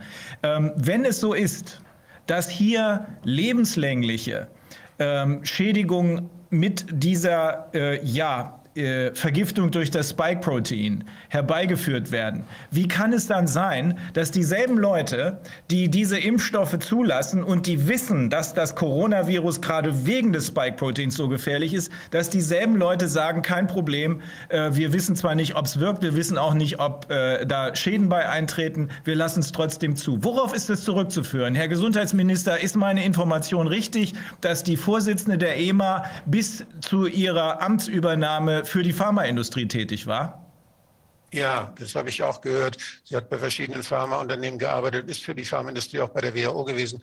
Die hat also so eine ganze Pharmalaufbahn hinter sich und ist dann auch durch die verschiedenen administrativen, äh, ja, mit der Pharmaindustrie zusammenarbeitenden Institutionen gegangen, bis sie schließlich jetzt bei der EMA ist. Die ist kurz vor dieser ganzen äh, Kampagne, vor der Krise, ist sie dorthin gesetzt worden. Also gerade just in time um das durchzuwinken. Also das, ja. können wir nicht mehr als, das können wir nicht mehr als äh, Zufälle sehen. Ich als äh, Bundeskanzler würde meinen, dass wir zu einem Punkt kommen, der uns äh, wahrscheinlich dazu zwingt, uns von diesen supranationalen ähm, Organisationen zu lösen. Aber wir wollen trotzdem noch einige ähm, konkrete Erfahrungen von den hier vorhandenen Medizinern hören. Sie wollten noch Ja, ich würde ganz gerne noch mal auf das Thema STIKO zurückkommen. Also die ist ja angesiedelt bei, bei Ihnen, Herr Kohn, im ähm, Robert-Koch-Institut. Und es ist ja irgendwie schon sehr merkwürdig. Also wir hatten ja also jetzt insbesondere in Bezug auf die Kinderimpfung erstmal eine recht zurückhaltende Einschätzung. Jetzt haben wir gerade gehört, dass äh, von der Justizministerin, dass es da doch erhebliche Probleme gibt mit der Impfung, die da auch schon äh, offenbar waren. Wie kann es denn sein, also wie sind die Einflussstrukturen in dieser STIKO? Müssen wir auch da mit irgendwie Partikularinteressen rechnen, sodass wir da gar keine, keine vernünftige Aussage von denen überhaupt erwarten können? Was können, müssen wir da vielleicht tun? Müssen wir sie jetzt aufhören? Ich denke, wir müssen sie auffordern, eine Neubewertung zu machen.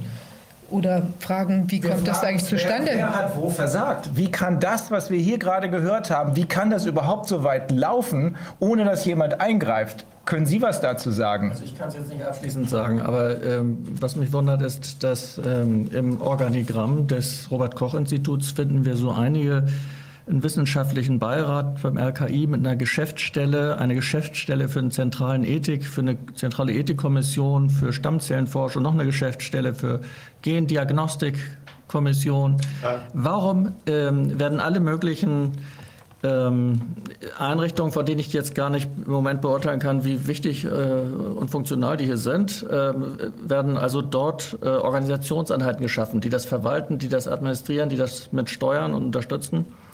Und die STIKO, dass die unabhängig ist grundsätzlich oder sein soll, der Anlage nach, das ist schon klar, aber dann braucht sie natürlich äh, eine gewisse Unterstützung. Äh, Und das ist, bildet sich hier nicht ab.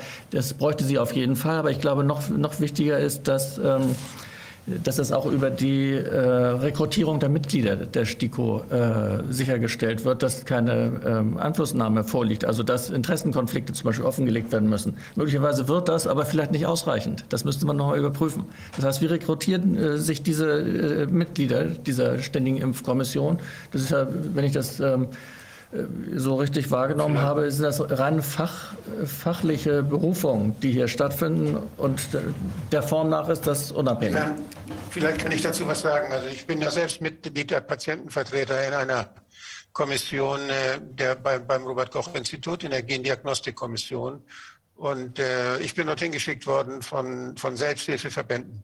Die haben, die schicken die Patientenvertreter hin. Das sind aber nur zwei und zwei Stellvertreter. Und in anderen Kommissionen ist, gibt es sowas auch. Aber die STIKO, die Mitglieder der STIKO werden vom Gesundheitsminister im Einvernehmen mit den Ländern berufen zur Person. Und es hat dort, äh, ich habe das bei Transparency erlebt, wir haben da sehr viel gefochten, damals als es um diese äh, Gebärmutterhalskrebsimpfung ging äh, für, für junge Mädchen. Da ist damals sehr viel diskutiert worden über die Voreingenommenheit der STIKO-Mitglieder. Es gab dort sehr viele Mitglieder, die ganz enge Verbindungen hatten zur, in, zur Industrie, zur Impfindustrie. Das war damals ein Skandal. Daraufhin wurde die, die Arbeitsweise der STIKO umgestellt. Sie wurde, es wurde eine, vermehrte Transparenzmechanismen eingeführt. Das heißt, dass die die Protokolle der STIKO-Sitzungen veröffentlicht werden und dass dort äh, also sehr viel mehr Transparenz hergestellt wurde und auch, dass man vorsichtiger war bei der Berufung dieser Mitglieder. Die Politik war sensibilisiert durch diese Korruptionsvorwürfe, die damals berechtigt waren oder sagen wir Interessenkon Interessenkonflikte, die sich damals verheerend ausgewirkt haben. Das ist etwas besser geworden und wir haben das ja auch gesehen, dass der Vorsitzende der STIKO jetzt eine ganze Zeit lang wirklich immer wieder seine Meinung gesagt hat und sehr kritisch gegenüber der Impfung von Kindern war. Wir haben aber dann, wenn wir den wirtschaftlichen Einfluss minimieren, haben wir einen umso stärkeren Einfluss der Politik. Und davor können sich diese Mitglieder sehr, sehr viel schwerer wehren. Sie können bei der Wirtschaft können sie leichter sagen, da, da will ich nichts mehr zu tun haben.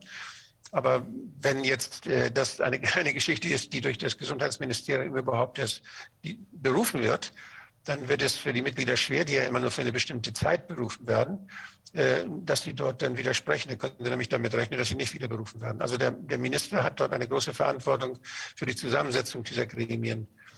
Und äh, er, kann, er kann da Druck ausüben. Weil wir als neue Regierung eine andere politische Linie vor, äh, vorgeben. Also, Ja, mein, ähm, Vorschlag, mein Vorschlag wäre, dass man sowas nicht durch das, die Regierung, alle diese Gremien, die beraten, dürfen nicht durch die Regierung besetzt werden. Nationaler Ethikrat ist verrückt, ist Wahnsinn. Das sind handverlesene Leute, die nur mit Billigung der Regierung und dann genau das sagen, was die Regierung hören will, sonst, sonst werden sie gar nicht berufen. Da, da wird natürlich auch vorher erkundet, was sind das für Leute. Und äh, ich denke, was man da braucht, ist eine, dass man das Parlament dort äh, dann als diejenige Instanz installiert, die dort, und da ist die Opposition ja immer das Wichtigste im Parlament, dass dort dann eben auch äh, Mitglieder da sind, die den Mund aufmachen und die Dinge zur Sprache bringen können, weil sie eben von der Opposition dahin geschickt werden, dass da Konflikte auch transparent werden, ausget ausgetragen werden. Also die Besetzung solcher Gremien sollte über Mechanismen entstehen, die, die aus dem Parlament dann, äh, ja, die vom Parlament verantwortet werden. Das wäre mein Vorschlag. Erstmal, ich, mir fällt noch nichts Besseres ein. Vielleicht gibt es noch eine Möglichkeit, dass man auch äh, die Bevölkerung noch mehr beteiligt bei der Besetzung solcher Gremien äh, und nicht nur die großen Verbände, denn da ist auch wieder ein Filter dabei, da gibt es auch wieder eigene Verbandsinteressen. Vielleicht, dass, dass da ein, ein Zufallsprinzip oder dass bestimmte Kriterien noch dann angewandt werden. Da sollten wir uns Gedanken machen, wie man sowas erstmal transparent und auch möglichst unabhängig von Politik, von Wirtschaft, von irgendwelchen anderen Organisa großen Organisationen gestalten kann, dass die Leute frei reden, frei sich gegenseitig widersprechen können, dass das alle dokumentiert wird, sodass man dann demokratische Entscheidungen fällt, die jeder Mensch, der betroffen ist, auch nachvollziehen kann. Das halte ich für sehr wichtig. Ich denke aber, dass es wichtig sein wird, dass man vielleicht auch das sogar auch live oder auf, äh, auf Film aufnimmt, zumindest, weil Protokolle sind ja auch manipulationsanfällig. Also ich glaube, Ja, das klar. reicht überhaupt nicht Es, aus. ist, es muss begründet werden, wenn das nicht geschieht. Aber ich denke, Gleiches kann man ja auch für das Paul-Ehrlich-Institut sagen, was, wenn wir jetzt hier schon von Impfnebenwirkungen sprechen. Äh, auch da äh, wird ja eher blockiert. Daten werden wirklich hier fast vertuscht, könnte man meinen. Also ich verfolge das jetzt auch schon die ganze Zeit über. Auch, äh, wir haben da auch ein paar Leute drin, die, die versuchen, diese Daten immer wieder äh, zu, rauszufiltern. Was ist jetzt hier aktuell? Man hat wirklich das Gefühl, da wird gezielt, werden da auch Tote, plötzlich verschwinden sie wieder oder man weiß nicht, was hier passiert. Auch da gibt es ja diese Abhängigkeit, von der, sie, von der eben gesprochen wurde. Und äh, diese Rolle ja, ist fast schon ja, eine Alibi-Funktion, um das Ganze durchzuführen, könnte man meinen. Also haben wir es, haben wir es faktisch mit Schattenveranstaltungen zu tun. Das heißt also, die Institutionen sind aus Ihrer Sicht unterwandert von entweder der Industrie oder der Politik, was fast schon dasselbe zu sein scheint. Also kann ich nicht beurteilen, aber man kann, wenn man jetzt, wie gesagt, es gibt Leute, die gucken sich jeden Tag diese Zahlen an und, und versuchen das auch ins Verhältnis zu setzen. Äh, Und da tauchen immer wieder Unstimmigkeiten auf. Also da kann das Gleiche letztlich auch gesagt werden, was bei den RKI-Zahlen festgestellt wurde. Ähm, Das, das dient eher der Vertuschung als der Aufklärung, hat man den Eindruck. Und auch hier müsste, vor allen Dingen müssten wirklich hier mal an die Daten rangeguckt werden. Und, und was machen die überhaupt mit den Daten, die Meldungen? Die werden einfach nur registriert. Es wird nicht daraus die, die Schlussfolgerung gezogen, wir müssen dann mal genau gucken, was mit den Leuten ist. Die, die werden ja immer noch nicht als impfgeschädigt hingestellt, sondern äh, es wird ja nur als, als eine Impfmeldung. Wir haben jetzt aber hier die Möglichkeit, konkrete, konkrete äh, Zahlen uns zu verschaffen. Wir sind jetzt diejenigen, die entscheiden können, was wer zu liefern hat. Ähm, was gibt es on the ground sozusagen bei Ihnen im Spezial, im, speziell im Bereich der Altenpflege? Was ist da zu beobachten? Äh, das waren ja die angeblich vulnerablen Gruppen, die nach äh, meinem Verständnis, nach meinem laienhaften Verständnis schon mal gar nicht hätten geimpft werden dürfen, weil sie eben vielfach vorgeschädigt sind. Was ist da passiert nach Impfung? Entspricht das, was wir durch Whistleblower in unserer früheren Tätigkeit im Corona-Ausschuss gesehen haben, nämlich 20 Prozent Toten nach Impfung? Entspricht das dem, was sonst bekannt ist aus dem Bereich? Ja, auch da werden ja keine Daten äh, erhoben, sondern man kann nur von dem ausgehen, was die Leute, die dort Genau. äh, tätig Deswegen sind und das mitbekommen, berichten. Also ein gängiger Satz ist, nach dem Impfen ging das Sterben los. Ne? Das ist so, so, man kann es nicht quantifizieren, weil es nicht erhoben wird. Ja, aber, Aber- woher kommen denn solche Aussagen? Kommt, Ja. Die kommen doch nicht von Leuten, die verstorben sind, sondern von Leuten, die das beobachtet haben. klar. Wer beobachtet das? Das sind das die Leute in den Heimen, die das berichten? Das sind die mit, einzelne Mitarbeiter, meistens, Okay. meistens die Ungeimpften, die dann irgendwann mit, mit sowas äh, ja, sich, sich melden oder das auch berichten. Und ich habe auch einige Und das sind Kontakte. keine Einzelfälle? Ich habe ja auch einige Kontaktpersonen, äh, die, ja, die, die ich gebeten habe, da ein systematisches Monitoring zu machen und genau hinzugucken, was ist da im Einzelnen. Ja. Und wenn man das mal so der Reihe nach, ähm, viele Punkte sind ange, angesprochen worden, also äh, es ist einmal erstaunlich, nach den Impfungen fang, fingen Infektionen an, nicht nur positive Tests, sondern teilweise auch tatsächlich äh, mit Symptomen. Echten Symptomen, ja. Äh, Dann eben ähm, Verstärkung auch hier Demenz. Das könnte auch damit zusammenhängen, dass eben Mikrothromben in den Gehirnzellen äh, die Durchblutung äh, ver verschlechtern und auch darüber eben die, äh, die Vergesslichkeit oder auch andere Demen- Demenzsymptome auftreten. Auch hier Schwindel, Schwindelgefühl, Kreislaufprobleme, Blutdruckattacken, teilweise plötzlich hohe Blutdruckgeschichten bei Leuten, die vorher nichts hatten, mit, mit allem drum und dran, Kollapssituationen, verstärkt äh, Stürze, viele Stürze, unter anderem auch durch Schwindel, aber auch durch Sehbehinderung, ähm, Müdigkeit, Antriebslosigkeit und, äh, und auch schlechter heilende Wunden. Nicht nur bei, bei Dekubitus oder bei, bei anderen äh, Wunden oder auch jetzt hier beispielsweise bei, bei äh, Blasenentzündungen, die man normal mit Antibiotika dann mal ganz gut wegbekam, die ewig nicht wieder wegzukriegen sind. Also solche Geschichten, die einfach auch von Leuten, die schon seit 30 Jahren in der Pflege arbeiten, so noch nie in dieser Häufigkeit beobachtet wurden. So noch nie in dieser Ja. Häufigkeit beobachtet Und wurden. Also das wird ja nicht quantifiziert, es wird nicht systematisch erfasst und da musste man wirklich hier, hier Aber das. Bild, was Sie hier berichten, kommt doch aus Meldungen direkt aus den, von den Institutionen, Ja, von ja, Leuten, von die in den Heimen arbeiten. Und das ist ein einheitliches Bild. Es mag, es mag da auch andere, es mag auch Ausnahmen geben. Wir werden gleich sicherlich noch dazu was hören, dass bestimmte Chargen offenbar gefährlicher sind als andere. Aber das scheint mir ein einheitliches Bild zu sein, dass immer mehr Meldungen kommen in den Heimen, dass nach Impfung man muss es nicht gleich übertreiben, aber wenn jemand sagt, das große Sterben hat begonnen, das haben wir auch gehört aus verschiedenen Heimen, dass nach Impfung jedenfalls schwerste Nebenfolgen zu beobachten sind, wie sie in 30 Jahren vorher nicht zu beobachten waren. Ja, also das Kann man ist das so sehen? zumindest von den Kontaktpersonen, die, die mir Ja. das berichten und auch äh, auf den Kanälen, wo ich sozusagen mit, mit der, der, Be- den Berufsangehörigen da zu tun habe, auch viele Ärzte, die auch in dem zum Beispiel dem Kanal äh, Pflege- und Krankenhauspersonal im, im Telegram. Mhm. Ja. Da sind jetzt mittlerweile 65.000 Mitarbeiter aus der Pflege und aus Gesundheitsberufen. Ja, sowas muss man doch ernst nehmen. Also Dem auch- müssen wir nachgehen. Da sind, da sind ja dann auch Arztpraxen, da wird auch berichtet, was haben die Leute, wenn, wenn die kommen, die haben teilweise wirklich Symptome in einer Weise, die, sie, die es vorher so in dieser, in, in dieser gehäuften Form nicht gegeben hat. Ne? Was machen wir Ich habe eine Frage. Und zwar, ähm, Sie kennen sich ja aus, wie, wie ungefähr die Belegungszahlen sind. Also in äh, mehreren Bundesländern ist es ja eine hohe Rate alter Leute, die im äh, Altenheim oder in betreuten Wohnen, Alterswohnen. Und mir ist zugetragen worden, dass plötzlich sehr viele freie Plätze ähm, mit Beginn der Impfung bzw. Jahresanfang 2021. Wie ist das äh, da Ihre ähm, Erkenntnis dazu? Haben Sie da welche? Also da, da gibt es auch keine Datenerfassung zu. Das sind auch wiederum nur Einzelmeldungen, äh, ja, die man von überall her dann eben so kommt und sich dann rein draus machen kann. Also äh, de facto ist das tatsächlich fast jeder Versuch, der es irgendwie vermeiden kann, nicht ins, also den Heim, Heimaufenthalt zu vermeiden, weil das ist, Heime haben sich hier als schwierige Plätze herausgestellt. Ähm, dass es da einen bes- bestimmten Leerstand gibt, ist regional, äh, denke ich, schon so, aber nicht generell. Also es gibt auch nach wie vor, wenn, weil wir haben in der Pflege die Situation, dass wir in Deutschland kaum eine Alternative haben. Also ein Drittel der heute Pflegebedürftigen sind quasi darauf angewiesen, in einer Einrichtung leben zu müssen.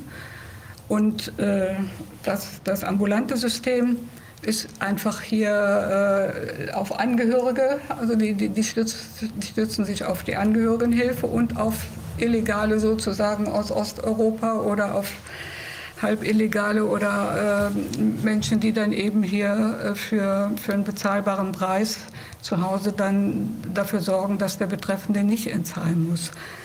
Also wir, wir, wir haben die Situation, dass wir, wenn wir von Pflege sprechen, der Pflegenutzung gab es schon vorher, aber jetzt, jetzt läuft das auf etwas hinaus, was, wo die Leute wirklich fast schon sich selbst überlassen sind, dann, wenn da nicht jetzt was Grundlegendes passiert. Ne?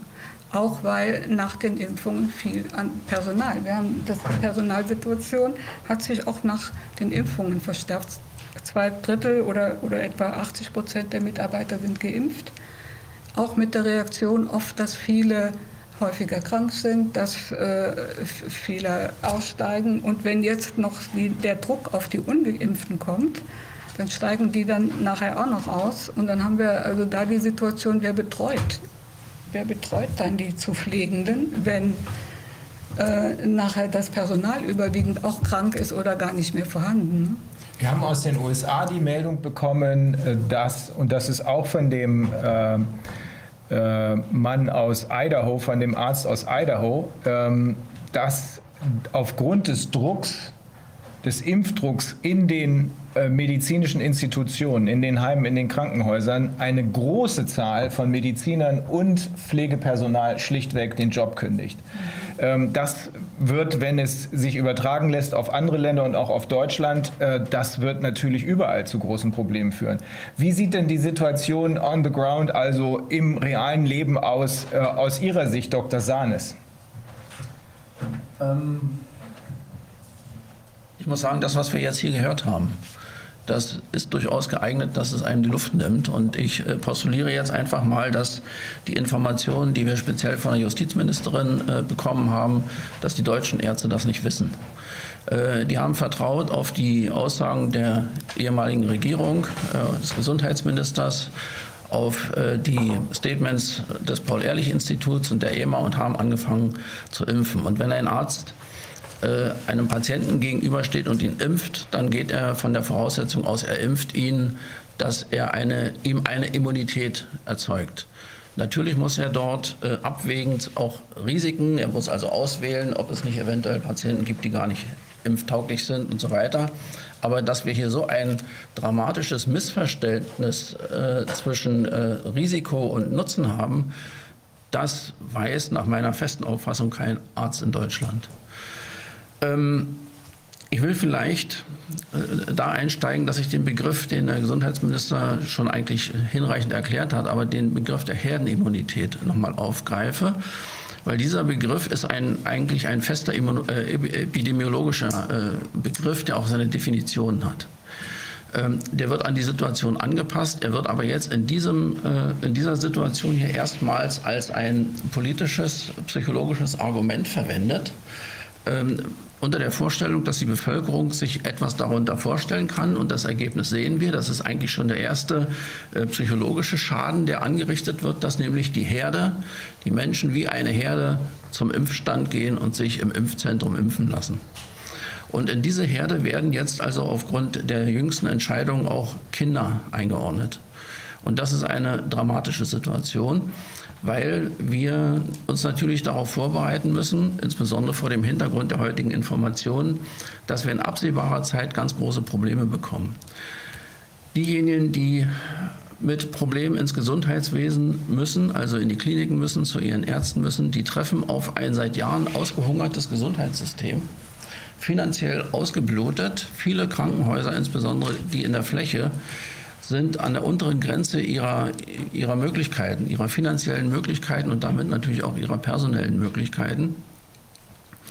Und wenn dann diese äh, Patienten mit den Komplikationen kommen, die ersten Komplikationen haben wir ja erlebt, Thrombosen mit allen Folgen, also Schlaganfälle, Herzinfarkte, äh, Nierenversagen, Herzmuskeln und so weiter, was wir alles schon gehört haben. Ich will das gar nicht so weit äh, nochmal wiederholen. Das sind ja die Frühkomplikationen, die wir also in einem Zeitfenster haben, ab der Impfung bis zur vierten, vielleicht sechsten Woche. Ähm, dann äh, haben wir jetzt also die ersten äh, Corona-Ausbrüche oder Durchbrüche, wie sie aktuell bezeichnet wurden. Das sind keine Durchbrüche, denn ich möchte daran erinnern, äh, wir haben aktuell keine Corona-Zeit. Ja, wir haben August. Äh, Corona ist aktuell eigentlich nicht epidemiologisch und, und, und so weiter nicht wirklich aktiv. Das kommt eigentlich erst im Spätherbst, Anfang des Winters kommt die Corona-Zeit. Äh, also das, was wir hier haben, sind äh, Corona-Symptome, die durch die Impfung offenbar induziert werden. Das sind keine Durchbrüche, das sind auch keine, das sind auch keine Impfversager. Das haben wir heute gelernt, dass die Impfung ja wahrscheinlich gar keinen Erfolg hat und deswegen auch nicht versagen kann, sondern es sind durch Impfung induzierte Krankheitsbilder. Und die Das sind werden vor allen Dingen Fälle, nicht? Das sind dann nicht Ja. Krankheitsbilder, sondern das Ja. sind einfach positive Testergebnisse. und das, das äh, bringt uns ja jetzt zum Beispiel wieder die Erhöhung. Allerdings. Mit Symptomen. Das ist, ja, das, ist, das ist das, was ich vorhin versucht habe abzufragen.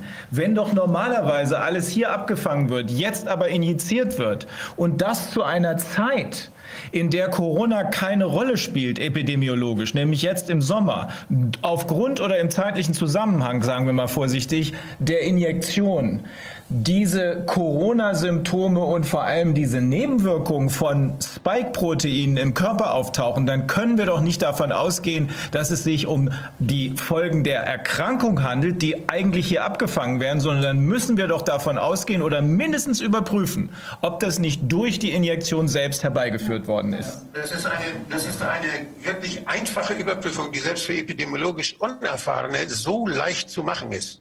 Wenn ich in einem Krankenhaus, wenn ich in einer Praxis die Fälle beobachte, die mit einem positiven Test kommen, das können ja welche sein, die sind geimpft oder sie sind nicht geimpft. Und dann sehe ich, sie sind krank oder sie sind nicht krank. Und dann kann ich das zählen. Und wenn ich feststelle, dass die Geimpften kranker sind als die Nicht-Geimpften, wenn sie beide positiv sind jetzt, dann muss das die Impfung sein. Dann kann ich mit einer gewissen, bei einer gewissen Zahl von solchen Beobachtungen, weiß ich, dass die Krankheit vorwiegend von der Impfung kommt. Diese Beobachtungen werden schon deshalb nicht gemacht, weil dann die Ärzte, die dort impfen, die diese Patienten behandeln oder betreuen, ja selbst praktisch sich anzeigen, sich selbst als schuldig herausstellen. Sie haben das ja schließlich verursacht. Und ich war kürzlich mit einem Fall, äh, wahrscheinlich war das eine Mesenterialvenenthrombose im Krankenhaus und habe begleitet. Und ich habe dem Arzt gesagt, er möchte doch bitte die Didimere messen und er möchte die Thrombozyten messen. Ich möchte das Blutbild wissen.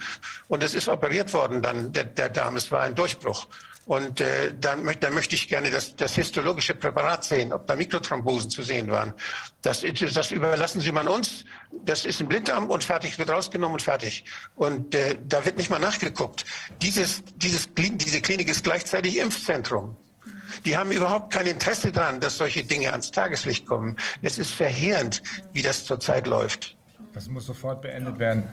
Ja, und, dann haben wir, und dann haben wir ja letzten Endes ähm, nur die akuten äh, Komplikationen jetzt beleuchtet. Wir kommen jetzt natürlich in eine Zeit, von der wir noch nicht genau wissen, was ansteht. Ja, der Gesundheitsminister hat gerade über den Zytokinsturm gesprochen. Wir müssen damit rechnen, dass also an sich banale äh, Corona-Infektionen zu schwersten, vielleicht bis zu sepsisähnlichen äh, Krankheitsbildern führen können. Aber aufgrund oder nach Impfung? Ja, natürlich, natürlich. Ja, aber vielleicht auch nach der, vielleicht auch nach der Grippeimpfung. Das kann auch sein, dass es da Interferenzen gibt. Dass das Immunsystem so gestört ist, dass selbst bei einer Grippeimpfung Reaktionen hervortreten, die es sonst nicht gegeben hätte. Auch daran müssen wir denken. Also eine Jemand- Grippeimpfung nach der Corona-Impfung? Ja. Ah, okay. Also auf die. Genau, diese, Ja. und diese Patienten treffen also, wie gesagt, auf ein ökonomisch schwaches Gesundheitswesen und auf ein Gesundheitswesen, wo die Mitarbeiter, sowohl Ärzte als auch Schwestern, selbst auch geimpft sind. Das heißt, die werden also auch zu großer Anzahl möglicherweise ausfallen. Das, ist, das wird ein Riesenproblem. Und ähm, das ist also wirklich ähm, eine, eine ganz schlimme Situation. Ich möchte vielleicht ganz kurz berichten. Äh, In Mecklenburg-Vorpommern äh, existiert aktuell ein, ein Brandbrief an die Landesregierung, wo also von der Universitätsmedizin in Rostock äh, die Kinder- und Jugendärzte äh, der Landesregierung mitgeteilt haben, dass die Kinderintensivstationen, und die sind ja üblicherweise, sind die an Universitäten äh, angesiedelt oder größeren Einrichtungen, äh, nicht mehr arbeiten kann aufgrund personeller und ökonomischer Defizite, sodass sie also keine, kein Schichtsystem mehr aufrechterhalten. Das ist eine Katastrophe. Insbesondere vor dem Hintergrund, dass wir jetzt anfangen wollen oder sollen, Kinder zu impfen.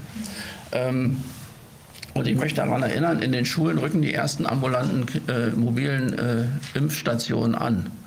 Und hier gibt es also auch Aussagen darüber, dass, äh, dass äh, Kinder ab dem 12. Lebensjahr und älter äh, auch geimpft werden dürfen, wenn die Eltern nicht zustimmen. An der Stelle muss sicherlich auch das Justizministerium noch mal eine ganz unmissverständliche äh, äh, Äußerung machen, was hier Haftung angeht. Ja. So. Es kommt, es kommt noch, auch noch eine, eine weitere Geschichte dazu, dass diese, es gibt ja Überlegungen, zum Beispiel von der Bertelsmann Stiftung und von Herrn Lauterbach, die sind ja die ganze Zeit, die ganzen Jahre geäußert worden, dass wir hätten zu viele Krankenhäuser und die müssten dicht gemacht werden. Das war ja, bevor das losging, war das ja ein riesiges Thema.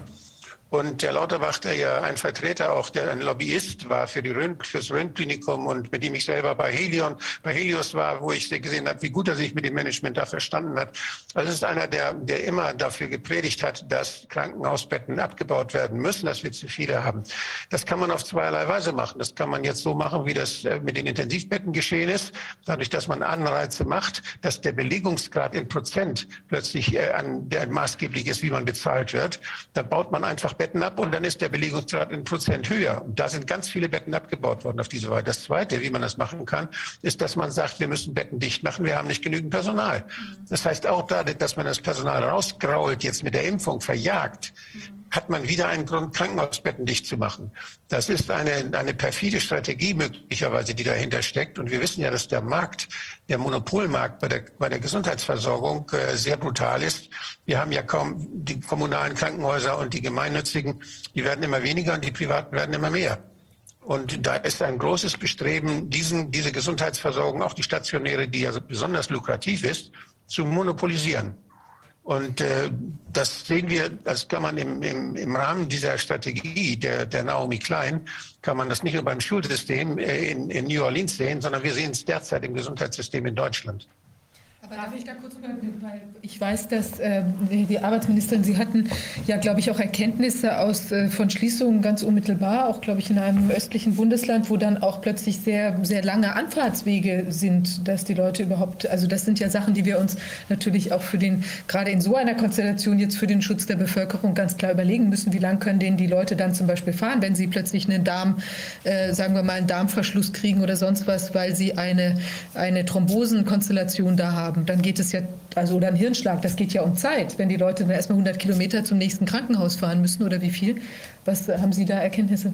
Ja, also, also es wurden ja 2020 ähm, mitten in der Pandemie, wo wir äh, äh, in den Nachrichten ja fürchterliche ähm, äh, Dinge vorausgesagt bekommen hatten, viele Krankenhäuser in Deutschland ges äh, geschlossen und natürlich die 27 äh, Stück. Genau und natürlich auch äh, sukzessive 200? Ja.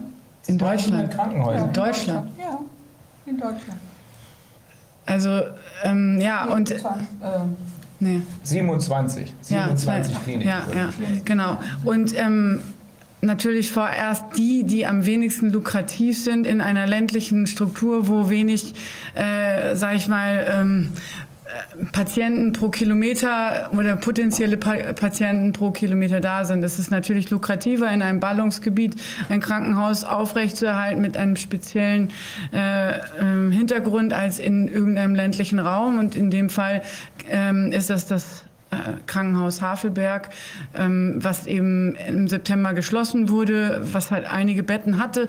Und jetzt ist plötzlich ein Großteil der Bevölkerung überhaupt nicht mehr in der Lage, medizinisch versorgt zu werden. Und genau das, was Sie jetzt gerade gesagt haben, Frau Innenministerin, da wollte ich gerade noch mal Herrn Dr. Sahnes fragen. Wem nützt es was, wenn das Gesundheitssystem, die Gesundheitsversorgung abgebaut wird in Deutschland Krankenhäuser geschlossen werden, Intensivbetten reduziert werden, Pflegekräfte ähm, auch, also durch diesen Druck, durch diese psychologische Geschichte und auch in ihrer persönlichen Gesundheit gefährdet, gar äh, geschädigt werden. Wem nützt das denn? Also der Bevölkerung auf gar keinen Fall, weil die haben keine sichere Gesundheitsversorgung mehr. Wem nützt denn das? Ähm, weil es, es wird ja weniger Geld ausgegeben, obwohl das gleiche Geld ja eigentlich reinkommen sollte. Also wer profitiert davon? Da müssen wir ja mal nachfragen. Davon profitieren ganz klar diejenigen, die das Geld geben, also die Krankenkassen letzten Endes. Das, das kann man so sagen. Es geht ja nicht nur im Rahmen der Schließung, es gibt ja auch äh, im, im Rahmen des sogenannten Krankenhausfinanzierungsgesetzes regelmäßig Änderungen, wo die Krankenhäuser immer mehr geknebelt werden, wo die auch die Zuschüsse für, für Tariferhöhungen nicht mehr bekommen und so weiter. Und wenn dann ein Krankenhaus irgendwann einen Punkt erreicht hat, wo es also rechnerisch, also ökonomisch rechnerisch sich nicht mehr rechnet, dann muss man es zumachen. Und dann ist es völlig egal, dass das in der Regel ja gerade im ländlichen Bereich einer der großen Arbeitgeber ist. Ja, das, das interessiert dann nicht, weil das ist dann eine, eine ganz einfache Rechenaufgabe und da geht es am Ende, steht die Maßeinheit Euro.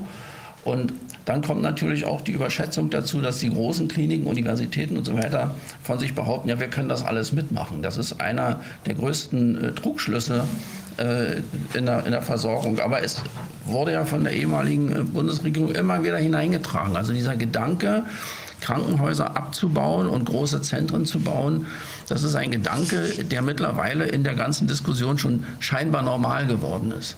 Ja, aber vielleicht gestatten Sie mir, dass ich meine Ausführungen noch mal abschließe. Wir haben uns nämlich ähm, dazu so ge, äh, positioniert. Der Herr Gesundheitsminister hat es schon gesagt, wir arbeiten, bereiten eine, eine Vorlage für eine Verordnung vor, wo also äh, sowohl Niedergelassene als auch äh, Krankenhausärzte verpflichtend veranlasst werden, äh, bei jeder Konsultation in einer Praxis oder einem Krankenhaus äh, den Impfstatus abzufragen um dann hier Daten äh, zu bekommen und eventuell sogar Komplikationsmuster äh, zu generieren und zu erfassen, die bis jetzt noch gar nicht bekannt sind.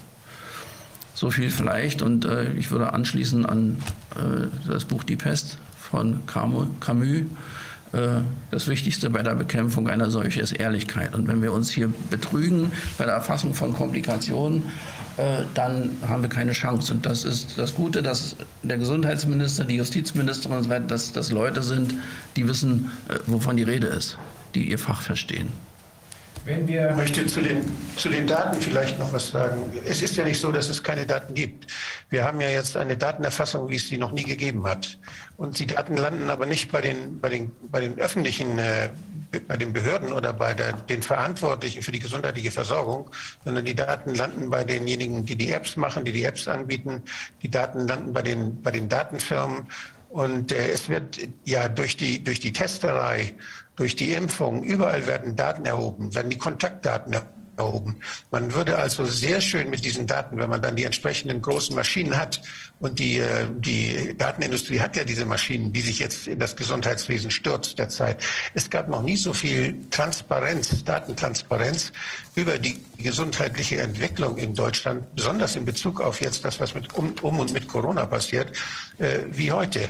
Nur wir haben die Daten nicht, die Regierung hat sie nicht. Und die Krankenkassen, welche Krankenkasse der 100 Krankenkassen hat sie denn? Das hat wahrscheinlich die Gematik, wo der Herr sitzt, der von der Pharmaindustrie kommt, der das Ganze steuert und der mit Bertelsmann das Geschäft gemacht hat, dass die acht Jahre lang diese Daten betreuen dürfen. Also da sind die Daten. Das heißt, das sind unsere Daten eigentlich. Aber das ganze, der, die ganze Datenstrom, das ist privatisiert worden weitgehend oder durch Public-Private Partnership. Da weiß man immer dann genau, wer das Sagen hat, nämlich der, der das Geld mitbringt. Und das, das müssen wir ändern. Wir müssen dafür sorgen, dass diese Daten, von denen Sie eben sprachen, auch die wirklich wichtig sind, was Ärzte wissen und was Ärzte erheben können, dass das auch gesundheitspolitisch relevant dann gesammelt wird. Das kann anonym sein. Das muss ja nicht namentlich sein. Jetzt wird es namentlich gesammelt. Jetzt weiß jede, jetzt weiß Google oder jetzt wissen die Firmen, weiß Bertelsmann, wer was braucht, wer was hat, wer schon was gekriegt hat. Das ist jetzt viel, viel transparenter für die Industrie als für den öffentlichen Gesundheitsdienst. Wir brauchen die personenbezogenen Daten nicht. Wir brauchen aggregierte Daten, wir brauchen die Belastung der Bevölkerung, damit wir Entwicklungen und Tendenzen sehen können. Das Arztgeheimnis können wir dabei erhalten. Das geht zurzeit den Bach runter. Das heißt, es werden Daten gesammelt, aber nicht von denen und für die, die eigentlich Verantwortung tragen für eine gute gesundheitliche Versorgung. Die gehören ins RKI. Die Daten gehören ins RKI, sodass wir als Bevölkerung über unsere neue Regierung genau diese Transparenz erreichen können. Ist es richtig, Herr Gesundheitsminister, dass niemand weiß, außer den Herstellern, was in den jeweiligen Chargen der äh, äh Impf- oder was überhaupt in den Impfdosen drin ist? Ja, das ist ein, ein großes, ein weiterer, ein weiterer Punkt, der, mir sehr viel Sorgen macht.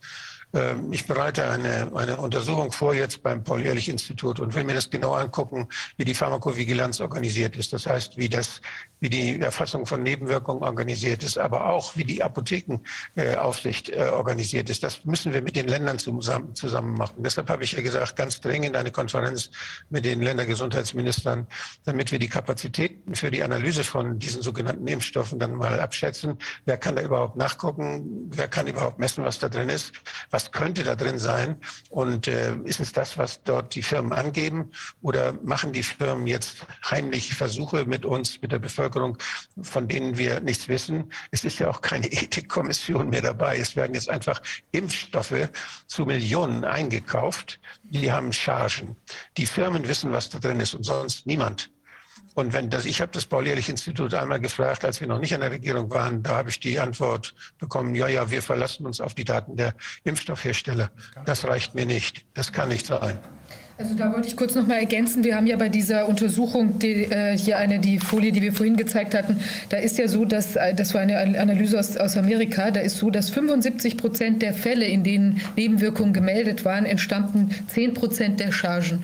Und was wir jetzt aus diesem Vorgang in dem Berliner Altenheim wissen, da war es auch so, dass äh, von den Personen, da sind ja acht Personen gestorben, die ähm, äh, unmittelbar oder in sehr nahem zeitlichen Zusammenhang von 30 Personen circa äh, die, ähm, und davon sind vier aus der, gleichen, aus der gleichen Ampulle geimpft worden. Also da gibt es möglicherweise wirklich eine, eine Auffälligkeit, dass das eben nur bei, bei Einzelchargen oder, also es ist wie russisch Roulette. Man weiß also nicht, mit was man sich da genau impfen lässt. Aber russisch Roulette ist es nur für uns. Wenn die, Hersteller, wenn die Hersteller wissen, was los ist, spricht doch das dafür, wenn die also wissen, was in welcher Charge drin ist, spricht doch das dafür, dass hier jetzt gerade ein groß angelegter medizinischer Versuch an ahnungslosen ahnungslosen Menschen durchgeführt wird. Also ich will das gar nicht so, äh, das hört sich immer wie Verschwörungstheorie an, aber wenn es um, um, um die Kontrolle geht einer guten Versorgung, dann müssen die Menschen zu Recht wissen, dass sie da sich darauf verlassen können.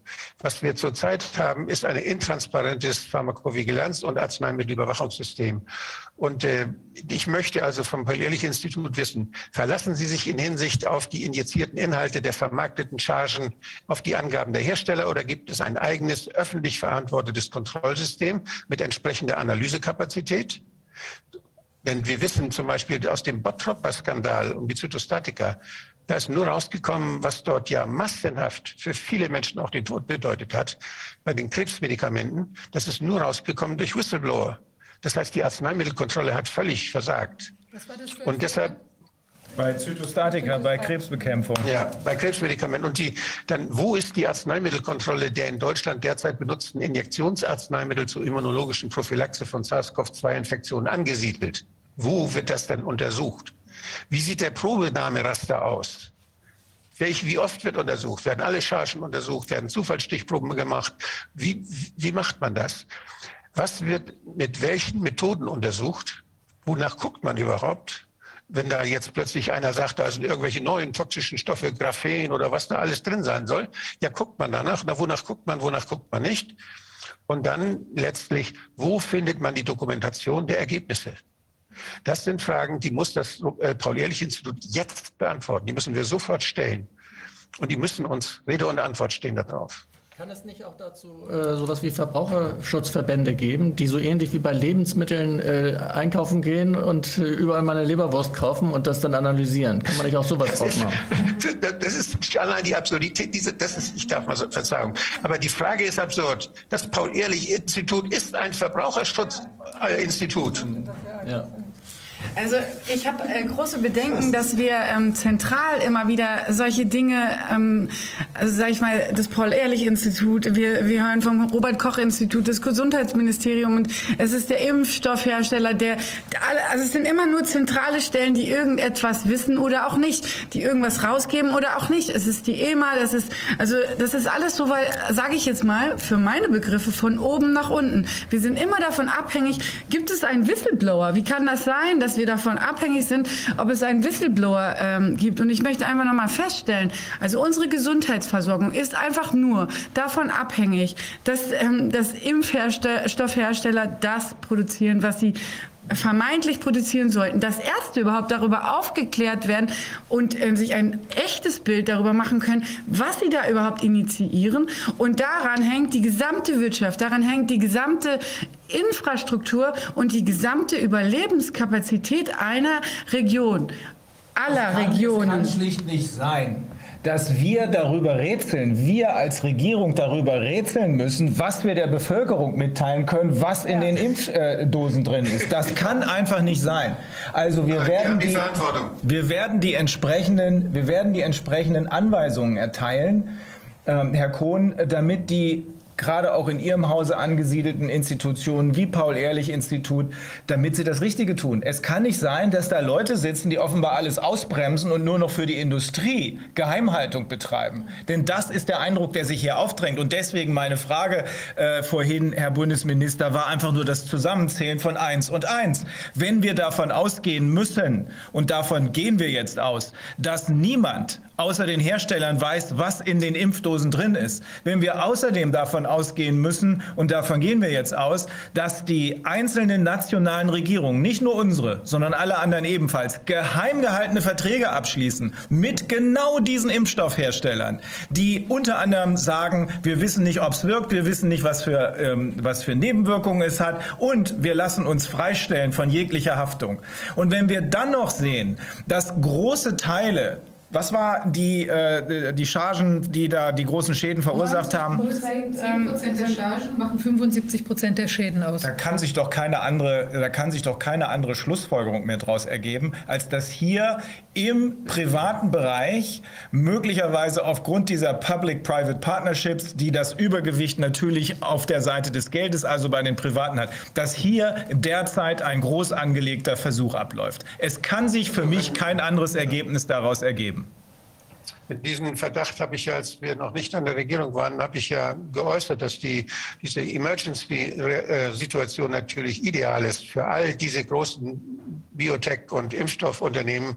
jetzt Dinge auszuprobieren, die sie sich bisher nicht getraut haben. Ein ich sprach ja den Sie selbst verursacht haben, wie wir inzwischen festgestellt haben. Sie verursachen ein Problem, ja, das Sie dann selbst lösen von den sich selbst verbreitenden Impfstoffen gehört, die, die schon lange in der Diskussion sind, wo man schon lange gerne mal ausprobieren möchte, wo man in jeder Arbeit liest, ja, es geht ja aber leider nicht. Ja, ethische Gesichtspunkte, bei Menschen kann man das ja nicht.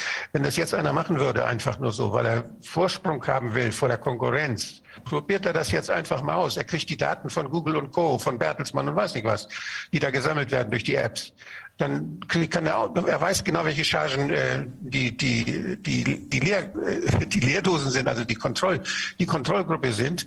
Und die, das, die Gelegenheit wäre jetzt da, ohne dass das jetzt einer merkt. Ich denke jetzt ein bisschen kriminalistisch. Aber ich bin das der Bevölkerung als, als Gesundheitsminister schuldig, solche Dinge auszuschließen. Und die müssen mit, die müssen mit Recht wissen, dass, ich, dass sowas nicht passieren kann.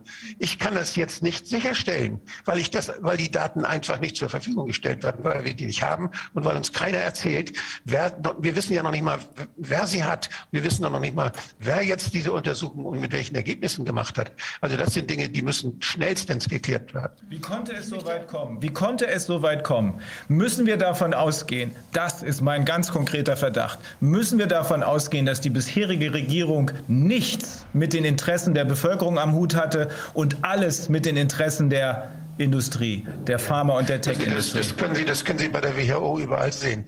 Wenn Sie bei der WHO auch gucken, das sind ja meistens die, äh, die Botschafter in Genf, die sind, die dort ihre Länder vertreten. Und äh, manchmal kommen die Gesundheitsminister auch dahin. Und da, da sehen Sie, das dominiert ganz stark bei den meisten Ländern, dominiert das wirtschaftliche Interessen.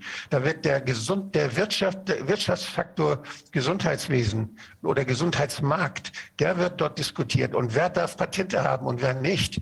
Das heißt, hier geht es um, um wirtschaftliche Wettbewerb zwischen den einzelnen Ländern dort. Und auch so ist es insgesamt, das gesamte Gesundheitswesen hat sich gewandelt in einen Gesundheitsmarkt. Das heißt, die wirtschaftlichen Interessen, was kann man Geld verdienen der, in der gesundheitlichen Versorgung? Und da ist es eben so, je größer die Not ist, je mehr Krankheiten es gibt, umso mehr kann man verdienen. Und äh, wenn der Staat sich da einmischt und womöglich noch wirksame Prophylaxe macht, dann geht das ganze Geschäft kaputt. Das ist pervers, was da läuft. Und das müssen wir ändern. Ich möchte noch eins einwerfen. Ich denke, wir müssen diese, diese Bögen, die jetzt da beim RKI eingehen, diese Meldungen, da müssen wir einen anderen Zugriff drauf bekommen. Wir müssen auch dort eine Auswertung machen. Zum Beispiel, ich denke, dass auch dort die Chargen mitgemeldet werden, beziehungsweise mit, also wir müssen das veranlassen, dass es ab jetzt mitgemeldet wird, sodass wir auch da sehen können, vielleicht, wo gibt es auch regionale Häufungen von Problemen. Das Richtig. mag ja auch noch sein. Ja, ist das vielleicht in ja. den Städten, wo werden genau diese Problemimpfungen verspritzt?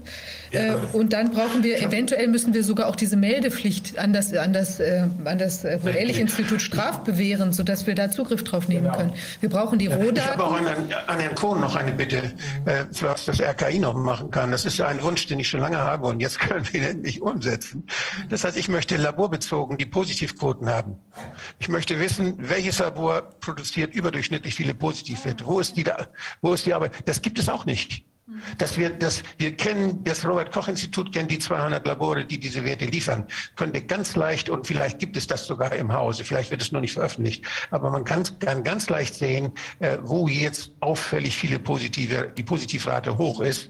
Es gibt Länder, ich, mir ist Thüringen mal aufgefallen, wo das schon deutlich ist. Da scheinen in Thüringen nur wenige Labore zu sein, die da wohl so, so gearbeitet haben, dass viele auch Falschpositive dabei waren. Das unterschied sich total von anderen Ländern. Das heißt, es gibt hier Unterschiede, die dann Anlass geben können, da mal hinzugehen und mal zu gucken, sag mal, was macht ihr, was habt ihr für einen CT-Wert?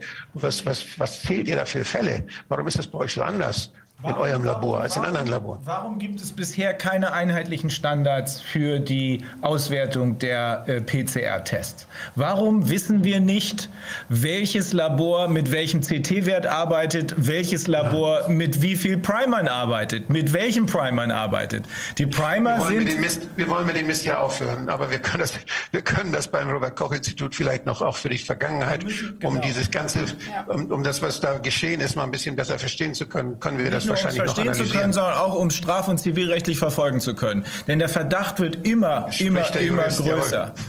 Hier wird der Verdacht immer größer, dass wir es nicht mit versehentlichen Fehlern zu tun haben, sondern mit organisierter Kriminalität. Die Herdenimmunität, bei der wir angefangen haben, verwandelt sich bei näherer Betrachtung derjenigen, die verantwortlich sind, in Herdenidiotie oder in organisierte Kriminalität. Ich glaube, das ist der Erkenntnisgewinn, den wir immer deutlicher erreichen.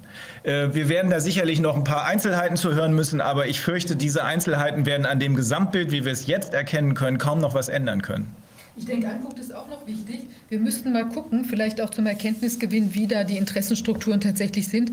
Ähm, sehen jetzt, weil äh, Sie, Frau von Stöster, Sie hatten ja ange, äh, angemerkt, dass wir nicht wissen, wie kommt das denn zustande, dass da bei dem, bei dem PI in der ähm, Paul-Ehrlich-Institut in dieser Datenbank auch teilweise Tote wieder verschwinden. Wir müssen gucken, wer hat Zugriff auf die Rohdaten und wer ist strukturell zum Beispiel auch dafür verantwortlich, wer nimmt an dieser Datenbank ähm, Handgriffe vor. Ich glaube, diese Sachen müssten wir auch klären um zu sehen, von wo geht möglicherweise irgendeine wie auch immer geartete Beeinflussung aus. Weil wir haben alle diese Institute, ob Robert-Koch-Institut, PAY, die haben kein, keine aus unabhängige Kontrolle. Die können Daten manipulieren, wie sie wollen. Gibt es konkrete Anhaltspunkte es, es dafür, dass das geschehen ist, dass also äh, gut, Todesfälle wieder gelöscht worden wie sind? Wie gesagt, wir haben ja, äh, das können Sie da auf der, auf der Homepage auch von äh, von Corona Blog. Mhm. Diese Gruppe, da kenne ich einige, die da mitwirken, die das auch regelmäßig recherchieren. Äh, die, die halten das alles nach. Die haben jeden einzelnen Bericht, die geben ja mhm. regelmäßig dann auch einen Bericht raus und die haben die Berichte äh, auch analysiert und haben äh, festgestellt, aha, plötzlich sind auf einmal weniger da. Ne? Kann ja ich frage das deshalb, weil wir genau die gleichen... Das kann natürlich sein, das kann natürlich sein wenn, diese, wenn diese gemeldeten Fälle dann äh, vorliegen, dass man dann nochmal bestimmte Prüfkriterien anlegt, ob das auch plausibel ist, also Plausibilitätsprüfung macht und dass deshalb, weil bei einigen die Plausibilität nicht gegeben ist, dann Fälle wieder runtergenommen werden. Das ist theoretisch möglich. Wir haben aber, aber das kann man, USA die gleichen transparent.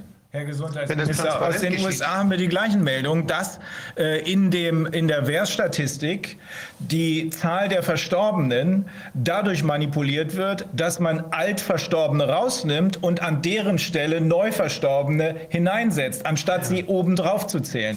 Dem Verdacht muss auf jeden Fall nachgegangen werden. Nach dem, was wir jetzt alles wissen, können wir nicht mehr ohne weiteres davon ausgehen, dass es sich hier um ja, äh, äh, Zufälle handelt oder um äh, äh ja, ja versehentliche Fehler handelt. Wir müssen all diesen Verdachtsmomenten nachgehen. Dafür werden wir eine ja, kristallklare Dokumentation der Datenströme und der Kontrollen der Daten muss stattfinden und das muss nachvollziehbar sein. Ja.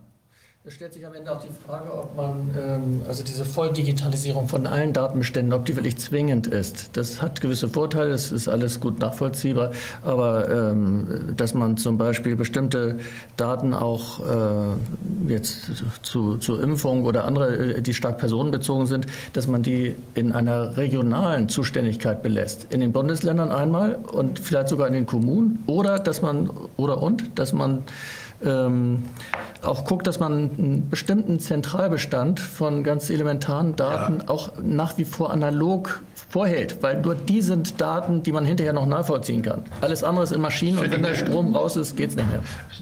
Das ist eine hervorragende Anregung.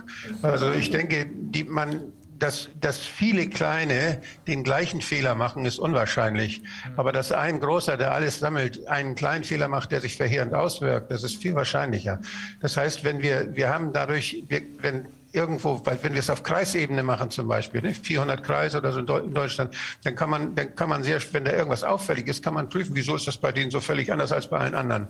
Das lässt ist also erzeugt allein schon durch die die vielen Zuständigen äh, erzeugt das natürlich schon eine viel größere Verlässlichkeit. Man muss dann nur dafür sorgen, dass die Kriterien für die Datenerhebung und für die Datenspeicherung, Verarbeitung oder so, dass die überall gleich sind, dass die Ausstattung ähnlich ist, sodass nicht dadurch, dass nicht dadurch Fehler kommen, dass einer da gar nicht mit damit umgehen kann oder dass, dass, da, ja, dass die Apparate nicht da sind oder solche Dinge. Das fällt dann aber auf und das kann man dann korrigieren.